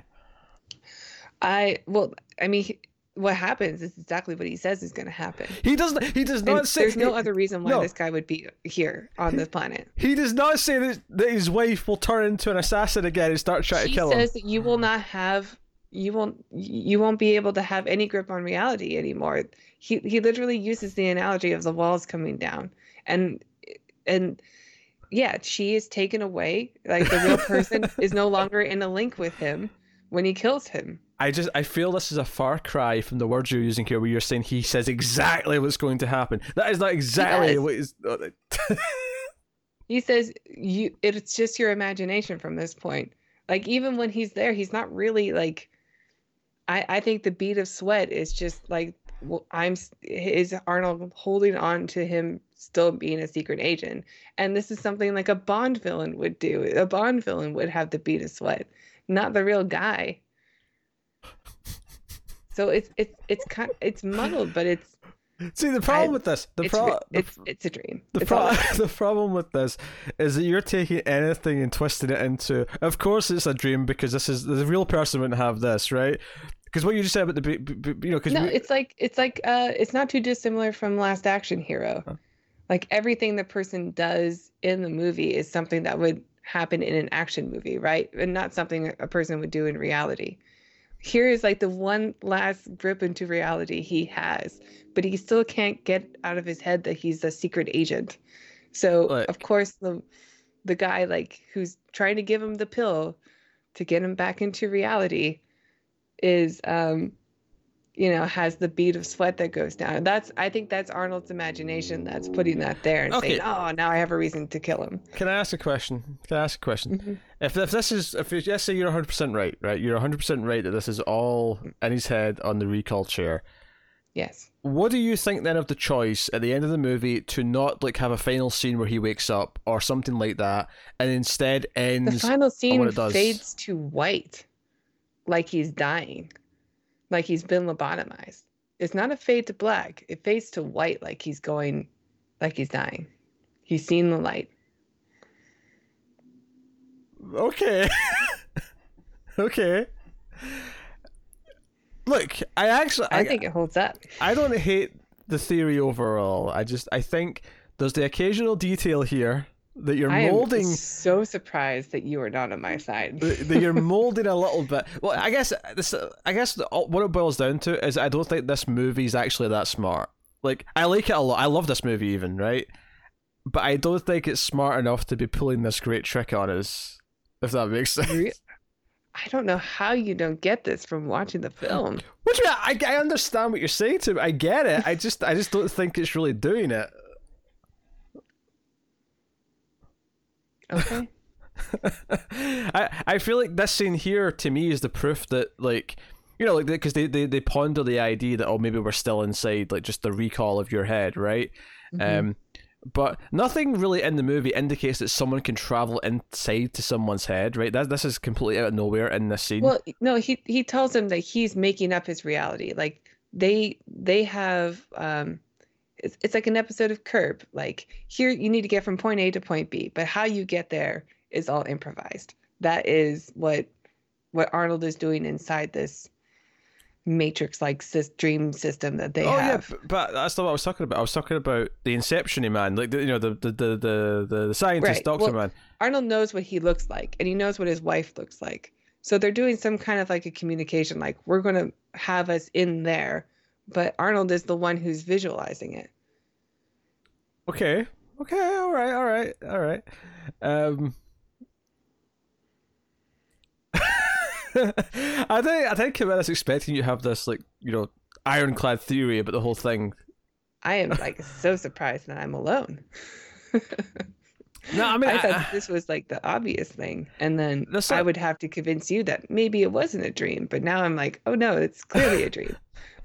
what me not thinking it mean makes you hundred percent sure you're right. What? Well, like I, I thought it would be a fun thing to bring up, like the possibility that it wasn't a dream. But um, But see, that's that's the thing. Like, I think it's a fun possibility to talk about if it is a dream. But your phrasing, your phrasing flips it around and says, "No, it's clearly actually a dream." But that's just for for, for laughter's sake. That's just for just for the fun of it. Let's talk about the possibility that maybe, just maybe, that this is actually happening. that's exactly what I'm doing. I just. Yeah, it kind of comes back to me just it feeling like it's of its time, and nothing in, in it feels outlandish for a sci-fi action movie of its era. I guess is what I'm saying. Like everything just feels like, yeah, like it's like you know, like Okay. Uh, I mean, I- I- literally everything that they That- said would happen at the recall place happens to Arnold. Well, everything, everything that happened, everything that uh, Nick Frost says in the pub in Shaun of the Dead happens in the Yeah. rest of Shaun of the Dead. You- You're not claiming the rest of that's in someone's head. Well, no, that's just a fun storytelling technique. But this is like like foreshadowing because they've written the script for him. they've written the program. I, I think it's a combination of what I just said about it feeling like it doesn't actually do anything that out of the ordinary for a movie of its era, plus the fact that it's Arnold. I see if this was a regular schmo. See, see if this was like Yeah, trying to pass Arnold off as, and Sharon Stone as like a regular schmo couple is impossible. it's, yeah, it's ridiculous. See, see if Yeah, this was Which is why it works so well in True Lies. yeah, like uh, because yeah, because it's, it's it's subverting that. But this movie was only made because Arnold wanted to do it. Yeah, obviously, but like, okay, forget my example of Ryan Gosling because he's still like a movie star, like good looking, whatever, right? I think who you get for at this, Steve Carell. maybe too joking, but I'm, I'm thinking more like, um, like who who do you get that's kind of frumpy? you know, someone who's just maybe a little, it's a little overweight, kind of pathetic, in the David Carradine. Oh, Aw. oh. 1990 David Carradine would have been a little frumpy. He had the beer belly going on. Sure, yeah, as as we witnessed on the recent bonus episode of the Atomic Cinema Experiment, which is this show. You're already on this show. Future show. Force. Yeah, Future Force. um, yeah, he would have just been like, "Oh, can you just put me with a rope and some booze, and I'll be a happy man." Uh, You'll get plenty more of that on the um, bonus episode. yes, um, I will say I like the uh, the original story by Philip K. Dick that this is based on. The title of it, I mean, Probably the better adaptation of a Philip K. Dick novel, huh? versus what? What you throwing shade at? Oh, I think we all know. Blade Runner. oh dear. Boring Runner. I will say Philip K. Dick stories have really good titles because the, the story that Blade Runner is based on is called "Do Androids Sleep of Ele- uh, uh, Electric Sheep?" Right, or "Dream of Electric Sheep?" Sorry, yeah. Um, and then this one, uh, roughly, I'm, I'm forgetting how exactly how it's phrased, but it's um, "We'll sell you memories wholesale," or "We'll sell you your memories wholesale." It's a really good title. I'm like, oh, that's a really witty title that makes sense, and you know. I, I've I- I've never read these like short stories or novellas, whatever they are. yeah, not me. They've been, um, but they all have really fun titles. Yeah, they they sound like they're probably they have a bit more humor in them. Yeah, I can almost I can see it being more satirical as well. Actually, uh, just from the, Oh, the title, um, Yeah. which is funny because you think you'd put it up with Verhoeven, who did RoboCop, and it'd be perfect. I think this one is a bit more not dumbed down, but it's it's, it's not as deep as RoboCop. I think RoboCop has so many, and we'll talk about RoboCop someday. I think RoboCop is an exceptional film. Oh yeah. Oh, I agree. RoboCop, like every t- time I It's watch incredible. RoboCop, like you know, watching it as a kid, then a teenager, and then like in my twenties or whatever, like RoboCop, Mm-hmm. every time I saw it at a new age, it like got like ten times better because every time it was like opening my eyes, like, wait, this movie's a this is genius. This movie is doing so many great things that I could never have picked up upon as a kid. Oh yeah. Um, uh, whereas this movie, well, I'm saying it is better than I was when I was a kid. It does have some of that effect. It's not to the same extent. It's not RoboCop. Okay. I'm actually kind of I'm almost like what was Tara going to rate this? Every time I every time I say it's not as good as this or that, she's like, okay, we'll see. All right. Incoming like nine point five out of ten from Tara at the end of the show. I'm, I'm guessing we'll, we'll see. Uh, so anyway, so one of the things I want to say here because this this is the point where you know the bad guys show up. He fights uh, Sharon Stone, and then showing up to save his ass as the you know as, as Melina the brunette, right? Uh, and she fights Sharon Stone one on one. They have a bit of a proper kind of like you know fight, and eventually she's going to win, and Arnold gets a gun, and she's like, "Hey, you didn't shoot me. We we still you know we still love each other, right, honey?" And uh, we're married, and she goes for her own gun, and he shoots her right in the head and goes, "Consider that a divorce."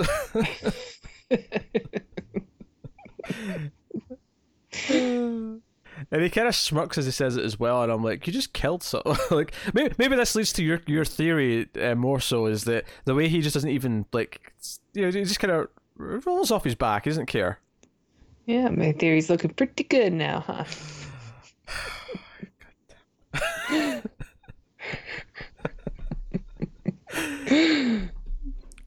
It's the, Anyway. it's the certainty. It's the way you said. Let's consider for a second that this isn't a dream.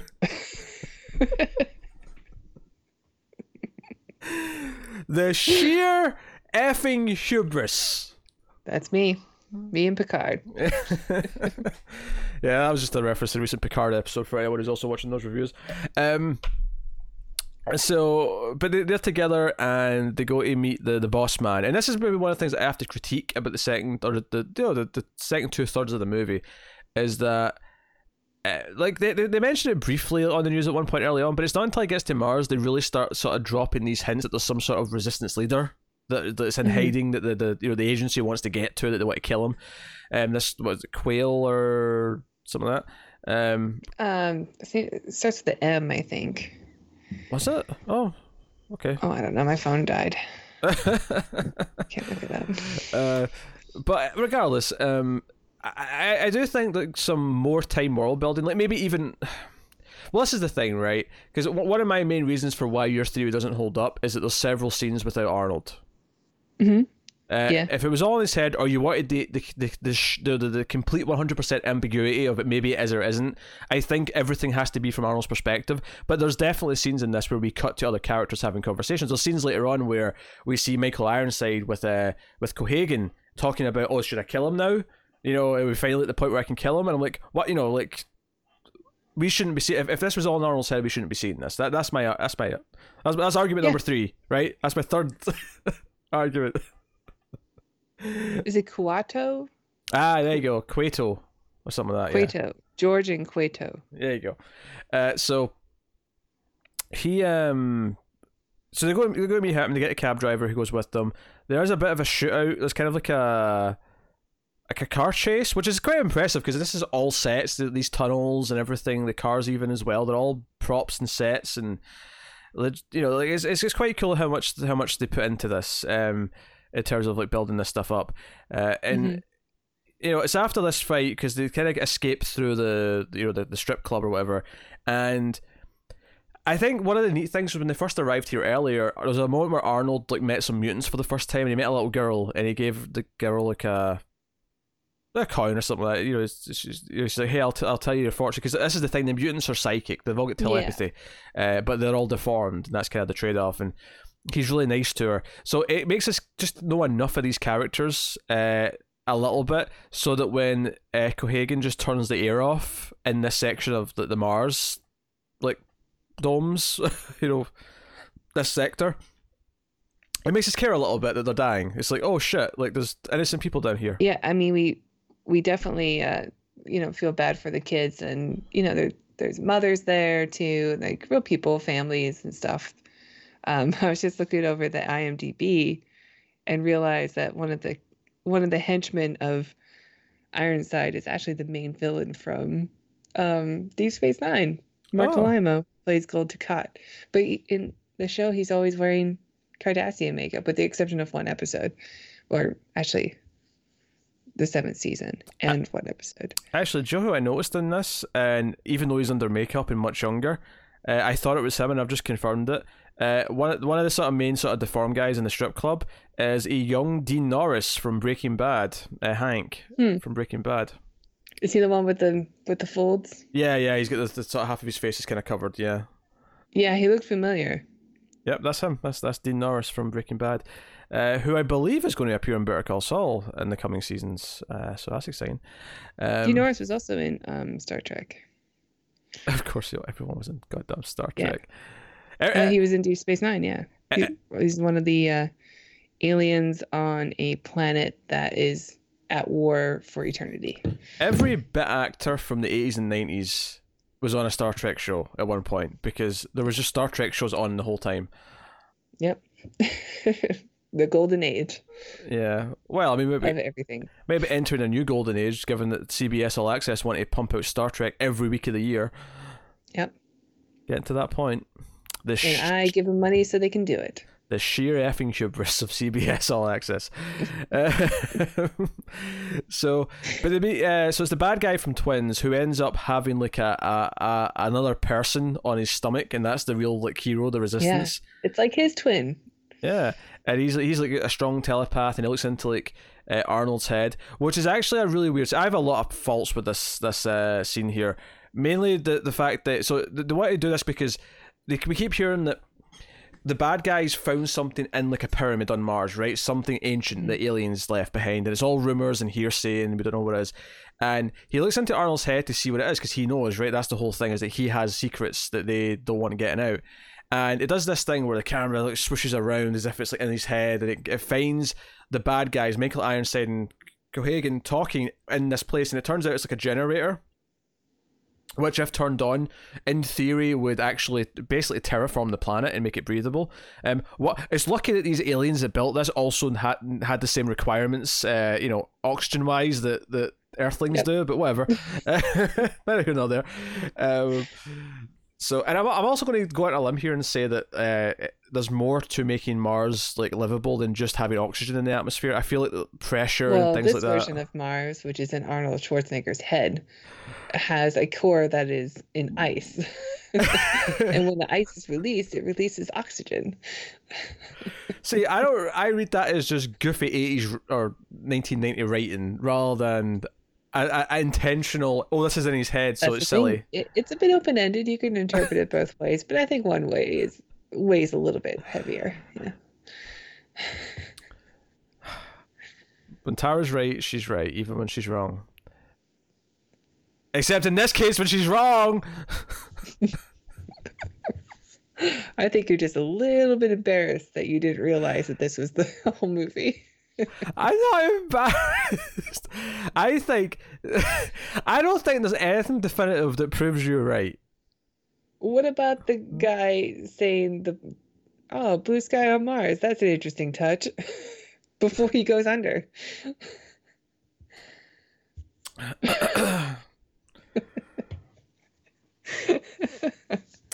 Look, that's the one thing I can't explain. I can't explain that line. But there's so much other things that you can't explain to me.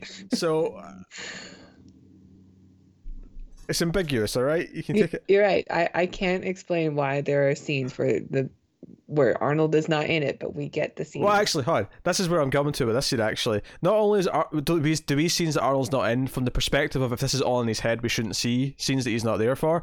But this scene in particular, the the you know the the uh, what's his the uh, Cueto because inside he, his, he's looking for a memory that Arnold's not in. he's not in the memory. He's not there. It's only the other bad guys. Oh, so I guess it is consistent with with this program then, huh? Interesting. Wait, are you- are you trying to spin this into evidence that you're right?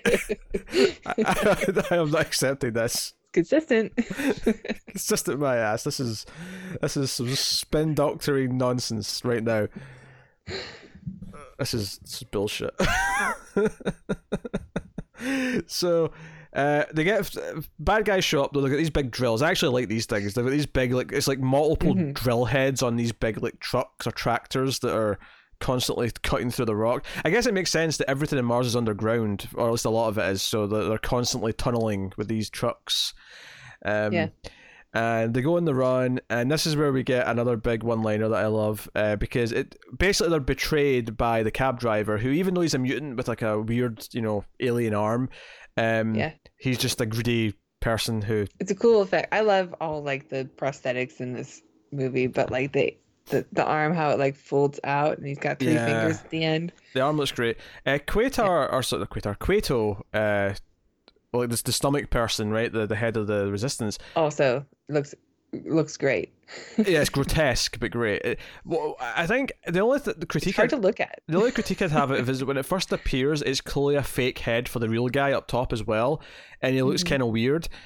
The funny thing is though, is that even though it took me out at the moment, I can a I can headcanon it as when he gives like, like. Like the, the the other entity, like the, the, the floors that where he kind of shuts down up top, so that's why it looks different. Because it didn't look bad from like a realism perspective; it just looked really different to who the actor looked like. You know, it looked, looked his face kind of yeah. sucked in.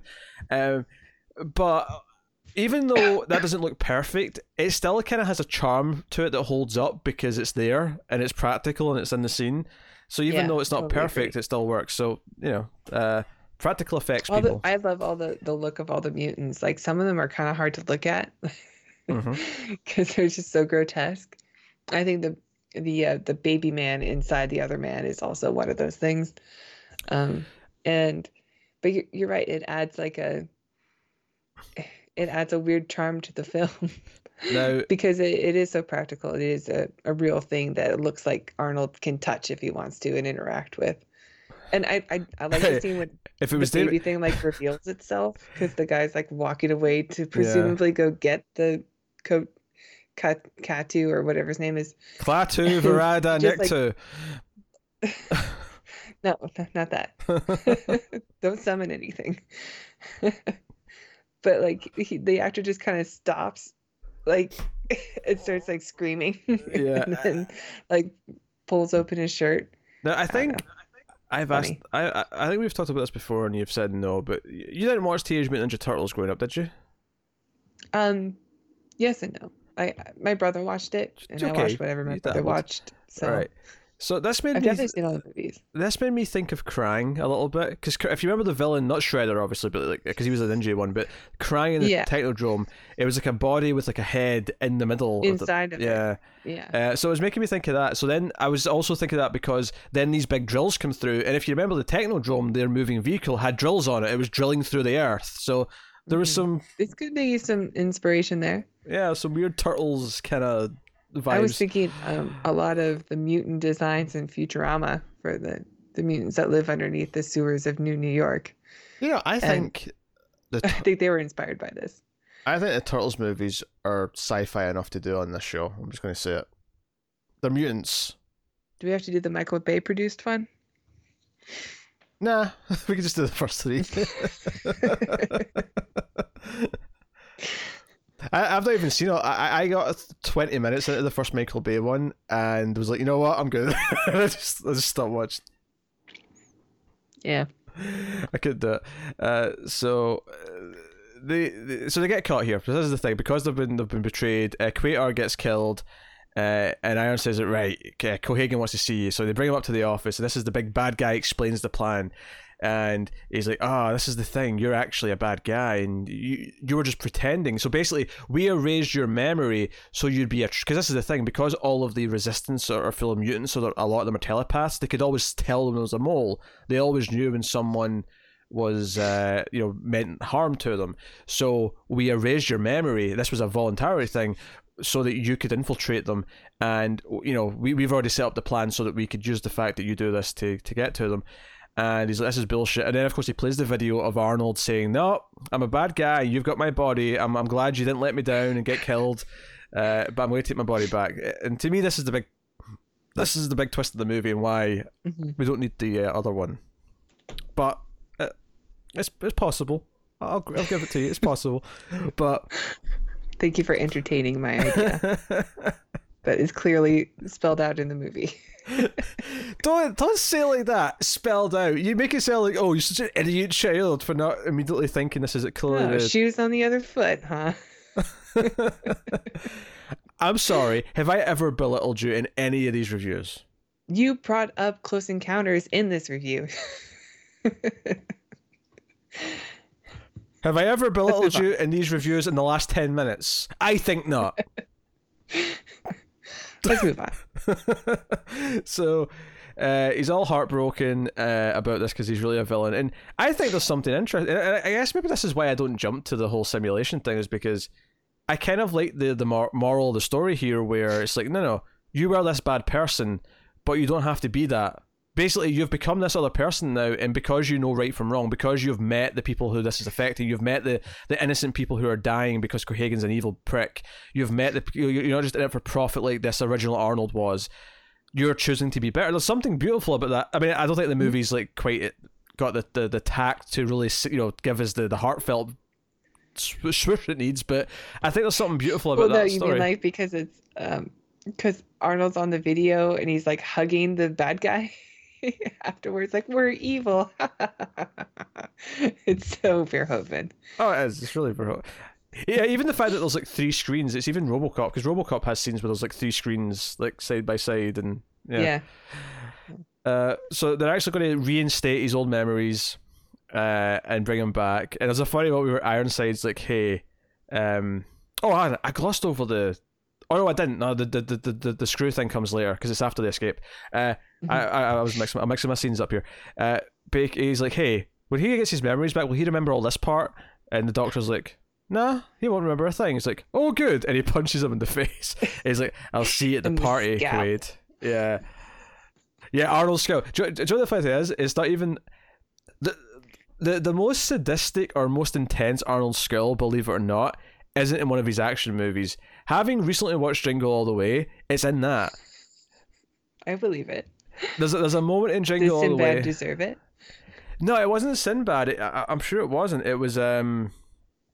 It's when he goes to the fake Santas and they've got a Turbo Man for him, and it turns out to be a knockoff that fault breaks apart, and he just sort of looks up at him, right, really slowly.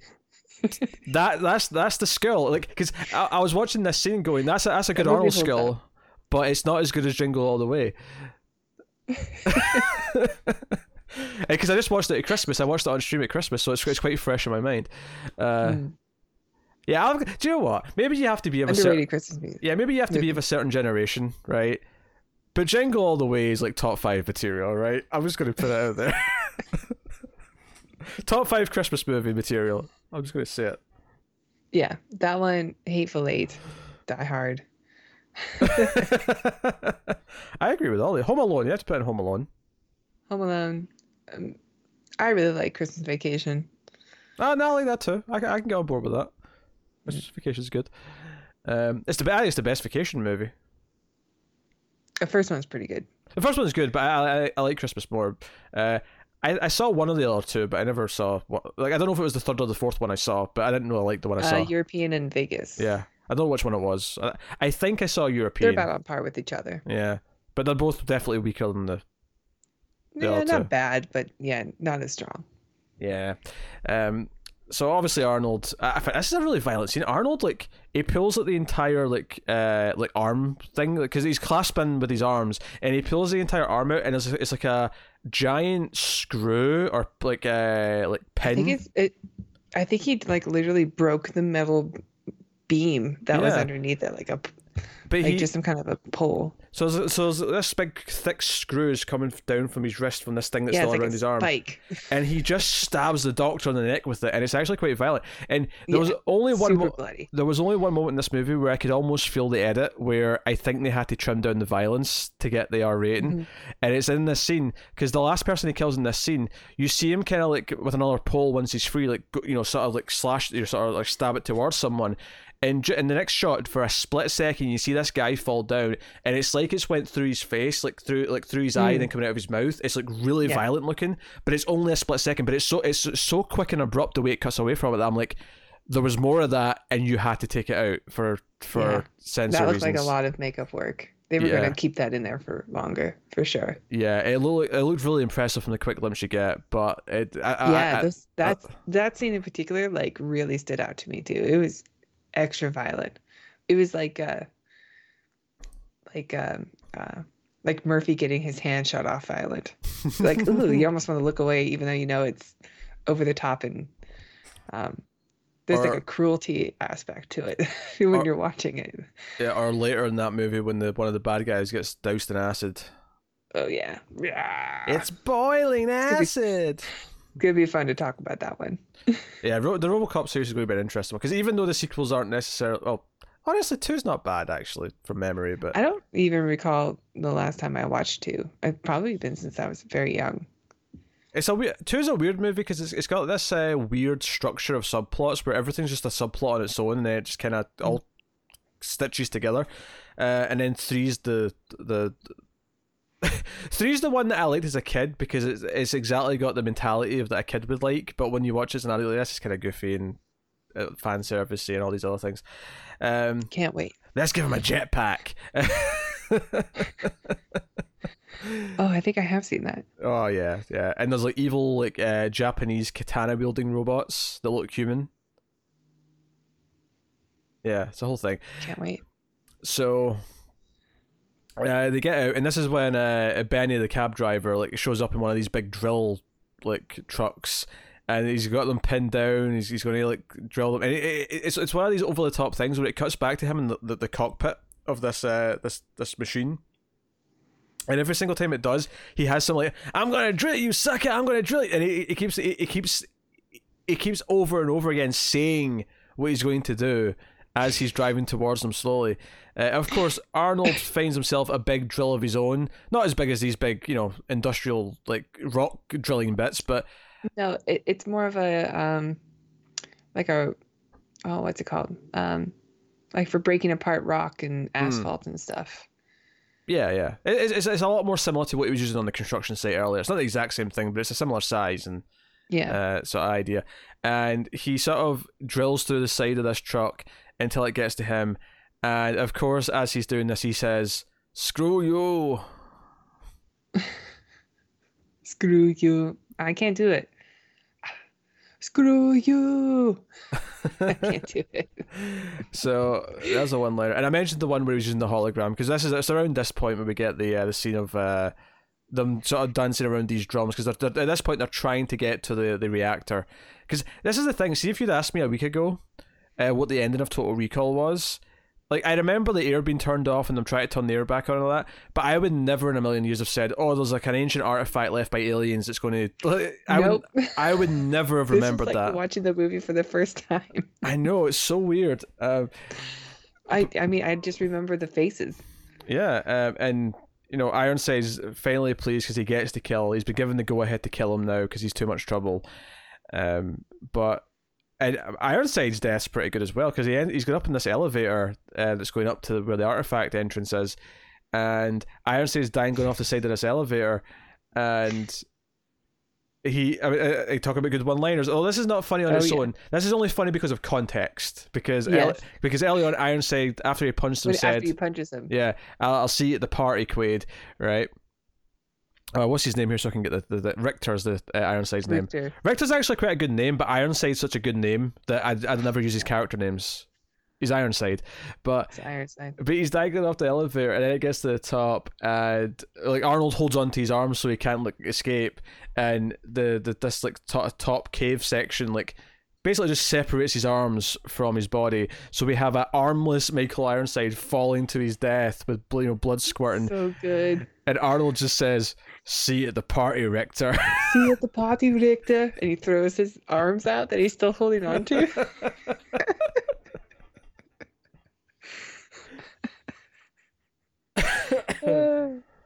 oh dear, this movie's great.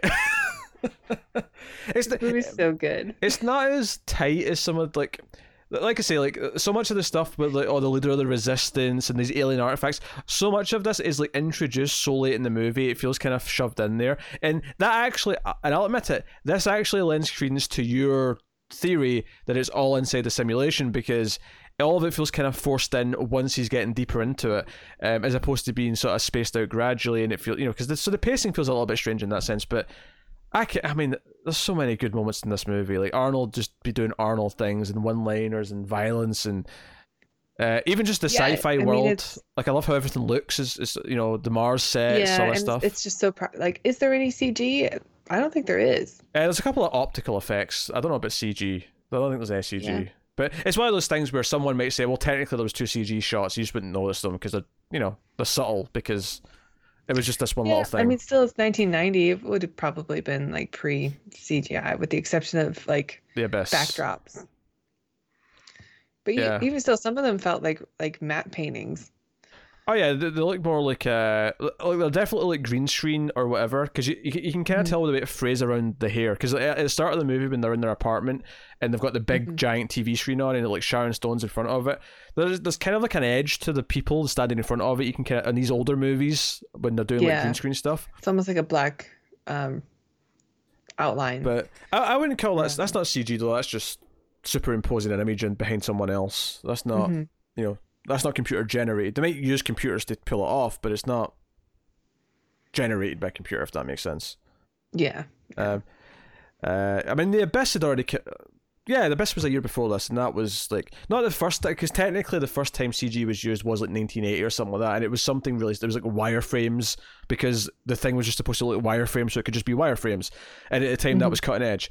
Uh, I think the Abyss is the first example of like like a full kind of like character effect, you know, because that was like the waterhead, you know, Yeah. and then Coming out of the waterfall. yeah, and then of course, uh, Terminator Two, Cameron's next film was really the one that said, "Hey, CG's here to stay."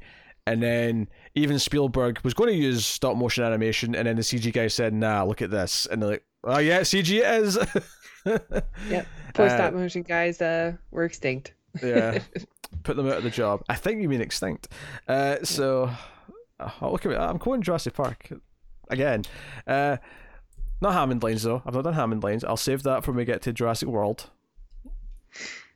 Not that he's in it, but at least it's you know related. um, so There might be a hologram. I can't remember. nah, there's no hologram of him. There, you get Mr. DNA though. Oh, really? Yeah, remember Mr. DNA from the the, the instructional video, whatever it was in the first one. Is that the hologram? Uh, I don't think it was a I hologram. haven't watched the movie in a long time. There was kids watching like a, a screen, and it's like Dino, you know, Mr. DNA is explaining the DNA stuff on the screen. Uh, it was a great, it was a nice Yeah, little That makes sense. There's a lot of fan service in that movie. Not that I really mind it though. Yeah, We'll get to it. yeah, we'll, we'll get to that. I mean, I, I've got thoughts on that, but I mean, I'll save that for when we actually talk about it, which will probably be a lengthy two-hour discussion because it's a Jurassic Park movie, and that's what we do with Mhm. Jurassic Park movies, and apparently Total Recall. Uh, I actually have no idea how long this has been. This this this might be just Uh, over yeah, an hour been a while. so far, or it might be closer to two hours. I have no idea. Uh, but I. You might be able to edit out some tangents. so they get up to the thing, and there's like a face off with uh, Cohaagen. Um, if I was going to critique something in the movie, is I, I like both like uh, Ronny Cox who plays Cohaagen, and obviously I like Michael Ironside who plays Richter. I think in the movie it does kind of make it feel like Ironside's the more important villain. So having the final showdown with Cohaagen feels a little bit like the wrong way around. The round. same thing happens in RoboCop, though, right? Cohaagen or in RoboCop, Ronny Cox is the is the is the baddie, but really True. we're there for, you know, what's his face with the glasses. Yeah, I mean, I think that works better though because that's um, well, because that's not the final fight. That's like more of an epilogue to the the movie than it is, you know, because the final fight's with the main bad guy, whereas this is like the actual standoff is with him. Um, but you know, so he's, he's trying to get to him to stop stop him from uh, turning on into things, but then uh, like he, he gets sucked out of this big pipe and all the commotion, and so we see the bad guy, his eyes bulging out and popping out of his head, and the tongue and the face. These prosthetic are great. Uh, this pr- prosthetic are great. These prosthetic effects are absolutely phenomenal. These these heads. I mean, they really hold up. Yeah. Yeah. they are so grotesque, and you can't look away. And they they really look like the normal faces that are just expanding. Do, do you know what I think? Maybe maybe what's helping this is that because it's like got that harsh red light because they're meant to be out in Mars. Maybe that's helping kind of disguise it a Mhm. little bit. Uh, but yeah, it looks great. And you know, Arnold they're both dangling because the air's kind of sucking them to the outside through these big pipes. And Arnold just gets to the middle, puts his hand uh, on here on on this like. I, I love to turn this on. It is just this one hand on this thing, and that's it. It's on. Uh, Yep. And so they get sucked outside, but he's turned it on, so they start to bulge up and all that. There's a timer. Yeah. But there's like air, like explosions happening, and like the ABC, like do, actually, Joe made me think of this: the big metal rods, these hot metal rods, get into the ice. We, we've got a guess. What do you think it made me think of? Uh oh, I don't know. They also I know I'll know when you say it. they also they also referred this to this as a reactor. Does that give you a clue? Oh, okay, yeah, yeah, yeah. Uh, It was giving me Chernobyl? Chernobyl vibes just watching these metal rods, like hot metal rods, Yeah. go into the thing. Um, now, obviously, this is the opposite. In Chernobyl, there were cooling rods going into the hot thing, but same different. like you know, visuals Yeah. similar. This Uh, is what what triggers the activation. Maybe this design was based off of a nuclear power plant. Yeah, that makes some sense. They kept talking about a meltdown. That will happen. Yeah, it Mars is, will meltdown. it is kind of hard to believe that in the space of about two minutes, when this machine gets turned on, the entire planet becomes completely terraformed. Like that's a bit much. So, but it's kind I of mean, fun unless though. it was programmed that way. Uh, yeah, yeah, yeah. But obviously, all these like, uh, like clouds and whatnot, they're, they're, they're very harsh, and they, they smash all the windows of the domes. Again, these domes aren't built to withstand in. What, what's going on here? Uh, but luckily, yeah, this, from sugar. but all, but all the people who are in in these places that are dying, all the people in the strip club and all that that we've kind of gotten to know at least a little bit, uh, they all get saved by this because the oxygen's coming to them. Now, I, I guess we never mentioned as well that part of the reason why, because because Cohaagen keeps saying that this could cause like a meltdown that'll destroy everything, but what he's really doing is that he actually controls all the airflow and gets paid for all of it. So this is this is purely like a satirical like he's the evil businessman who's doing this for his own benefit, and Yes. it's like no no air should be free. We're going to make the oxygen free. so here we go.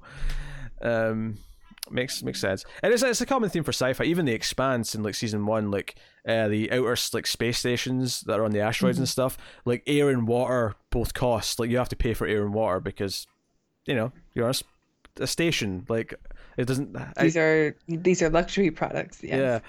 yeah. Uh, so Or like in Spaceballs when they have the can of air they open and sniff.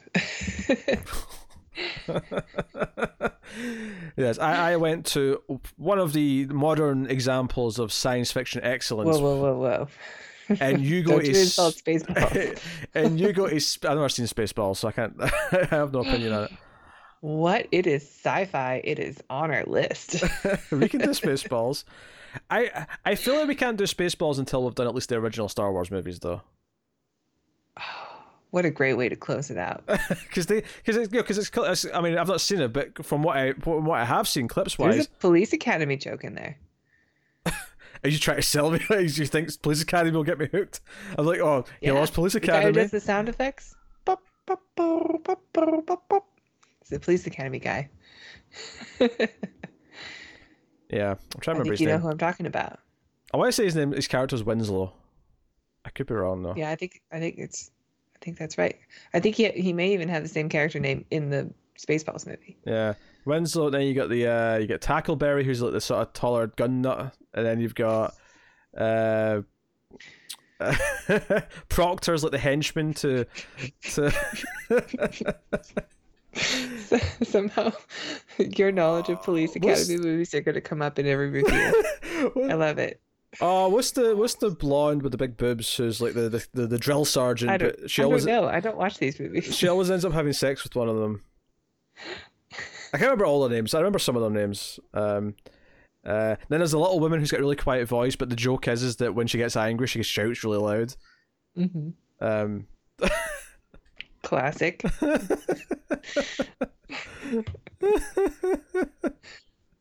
All right, let's move on to rating here. We can move on. yeah, yeah, we're pretty much done. So, so they're all happy. And it ends with them kissing, and everyone's like, "Hey, free air on Mars." Fade to white, as you previously pointed out. Yes. After Arnold says, "Oh no, what if it's all a dream?" there was no such line. yes, there was. Oh, did he actually say that? Okay, I thought you were.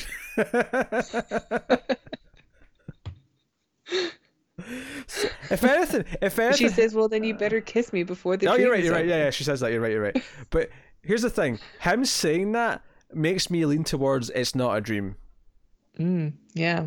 It's too on the nose. Why? It's too. Well, see, here's the thing: the reason why he he's having dreams of this woman is because she's in his memory, and that's why like you know but it's because he's having all these hints and flashbacks subconsciously of his real life that he thinks about mars that he thinks about this woman. It's why she looks exactly like that. Now why she looks like that on the, the tv screen at the recall place that's just bullshit movie stuff. I can't explain that. Well also it's, it's as he's being like sedated so he's kind of like it could just be a projection you know, okay so uh, yeah okay we're seeing what he sees rather than what's really on the the screen. Yeah i get that. I get that yeah, I think um, there's enough in there to like make a claim for either side, but I, I really think that it's leaning heavy into the into my side here. Like, but I, there's enough little things to like throw you off. I thought I'd say, why can't you just actually present it as 50 50? You said, oh, I think it could go either way, but there's enough little Look, things. The blue sky thing is. Look, the blue sky thing is good, but I have given you several reasons why it doesn't quite add up. Mm-hmm. yeah. I, I think they're there to throw you off. Look, but I, I, I do think that it's all a dream. Can you just like? Can you just be happy that Arnold Schwarzenegger in this movie wants to dump Sharon Stone for the curly-haired brunette? Can you not just feel happy about that and just feel uplifted and let me win?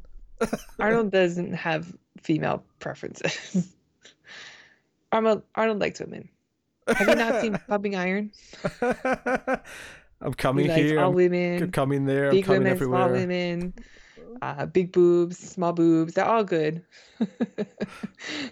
what was that accent at the end there? That was that was an Arnold voice. That was. Oh yeah, that's Arnold. Yeah, that's that's a direct quote. that was like I don't know what accent that was meant to be at the end, but uh, sometimes Borat slips in.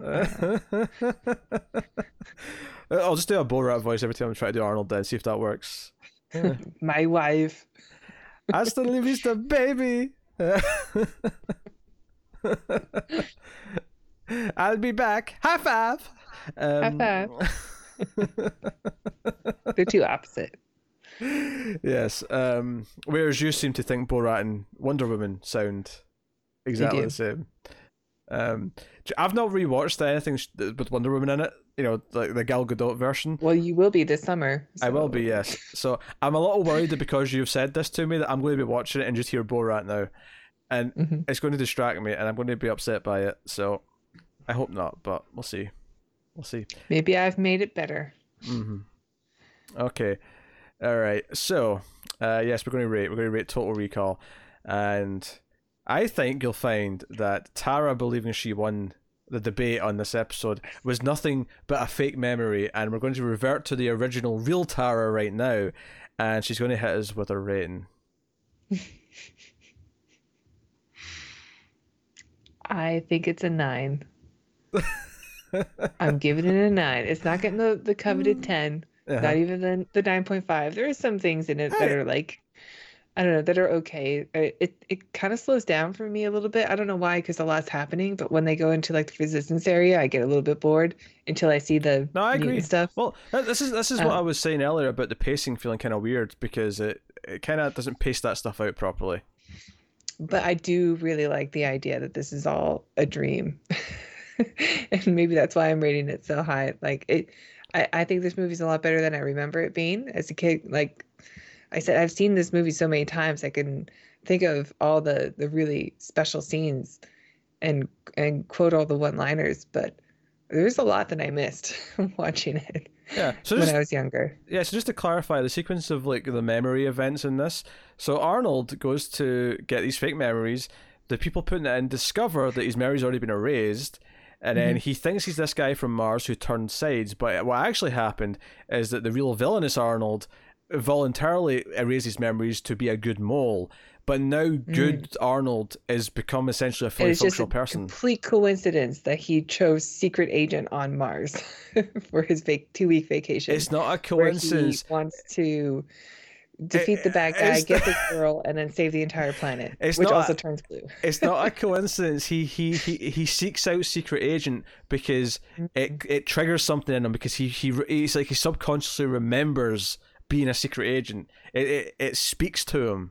Yeah, yeah, that's that's true. That could be an interpretation. You're being such a bitch right I think you're just slightly humiliated. Feels good up here on top of the hill. I think I'll stay a while okay, so so so in your interpretation, then this movie ends with him turning into a vegetable being lobotomized. Yeah, as he was warned, could was a risk at the beginning. I think this is very much like uh, the Black Mirror episode replay with the guy who goes into the um, virtual reality game Sure, but the difference is, is in that you feel like something's up the entire time. You're questioning things.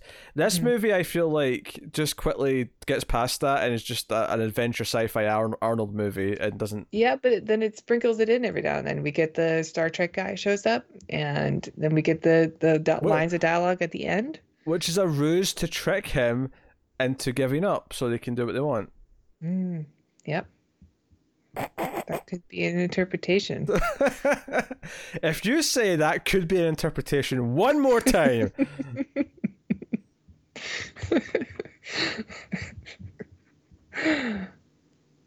My rating.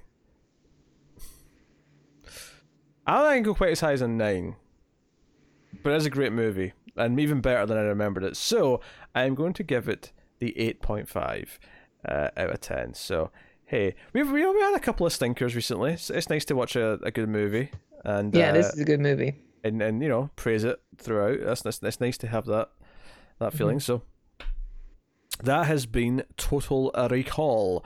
Uh, you can, of course, let us know what you think of the movie in the comments below and all that jazz. Oh, I didn't tell you it's coming next week, which I don't even really remember, if I'm honest. I'm going to have to go and check. Um, oh, yeah. Yes, and I might actually swap something around here, depending where I have something scheduled because our vote that uh, we had on Patreon that just ended uh, was for romantic movies because of Valentine's Day, and it would make sense to do that earlier in the month, perhaps, so that it's closer to Valentine's Day. Okay. Um, but we'll see. We'll see if. Uh, what? I don't even know what won the vote. Starman won the vote. Oh. It's next. Yeah, Starman is next. So yes, you can let us know what you think of Total Recall in the comments. You can like and subscribe, all that stuff. Get us on the Twitters at the Ace Podcast, and you can support us by rating the podcast on Apple Podcasts. Give us five stars and a nice review. More people will find us that way. You can support us financially, as we mentioned earlier. Patreon, patreon.com/slash TV. And Tara, I think, should recommend another show or two that we do on Mild Fuzz TV. Something you want to recommend so they can go check it out. I will recommend that the people check out the top 50 movies of the decade list since you've been working really hard on those and they are quite fun. They are, uh, you get everybody from Mild Fuzz TV and their top 50 films of the decade. Um, we all worked hard on building our list, but Peter's done a good job of editing them together. So it's a 10 part epic miniseries from Mild Fuzz TV. Check it out. In fact, the day this goes up on Patreon early, because these episodes go up a week early on Patreon at the five dollar tier, um, is the same day that part six should be up for everyone of that series, and then by the time this goes out publicly, hopefully we'll be close to part eight. so that's the that's the, the map right now of, of those those episodes. They do take a lot of work, but they're they're, Yeah. they're good. Um, I'm glad we did that. It's, it's definitely opened up the eyes of doing more content like that in the future of uh, getting everyone involved and sort of editing everyone together and all that sort of stuff. But uh, that is yeah, let's, let's go check it out. Uh, but that is the Atomic Cinema Experiment. Thank you very much for joining us. We always appreciate it. Keep watching science fiction films and computer. That's Elsa. See you at the party, Richter. I was going to track a, track a joke about uh, me ha- having like fake fake memories and you being the Sharon Stone of the podcast, and we were, you were going to betray Oh, betray I'm me. definitely the Sharon Stone of the podcast. I I claim that title right now.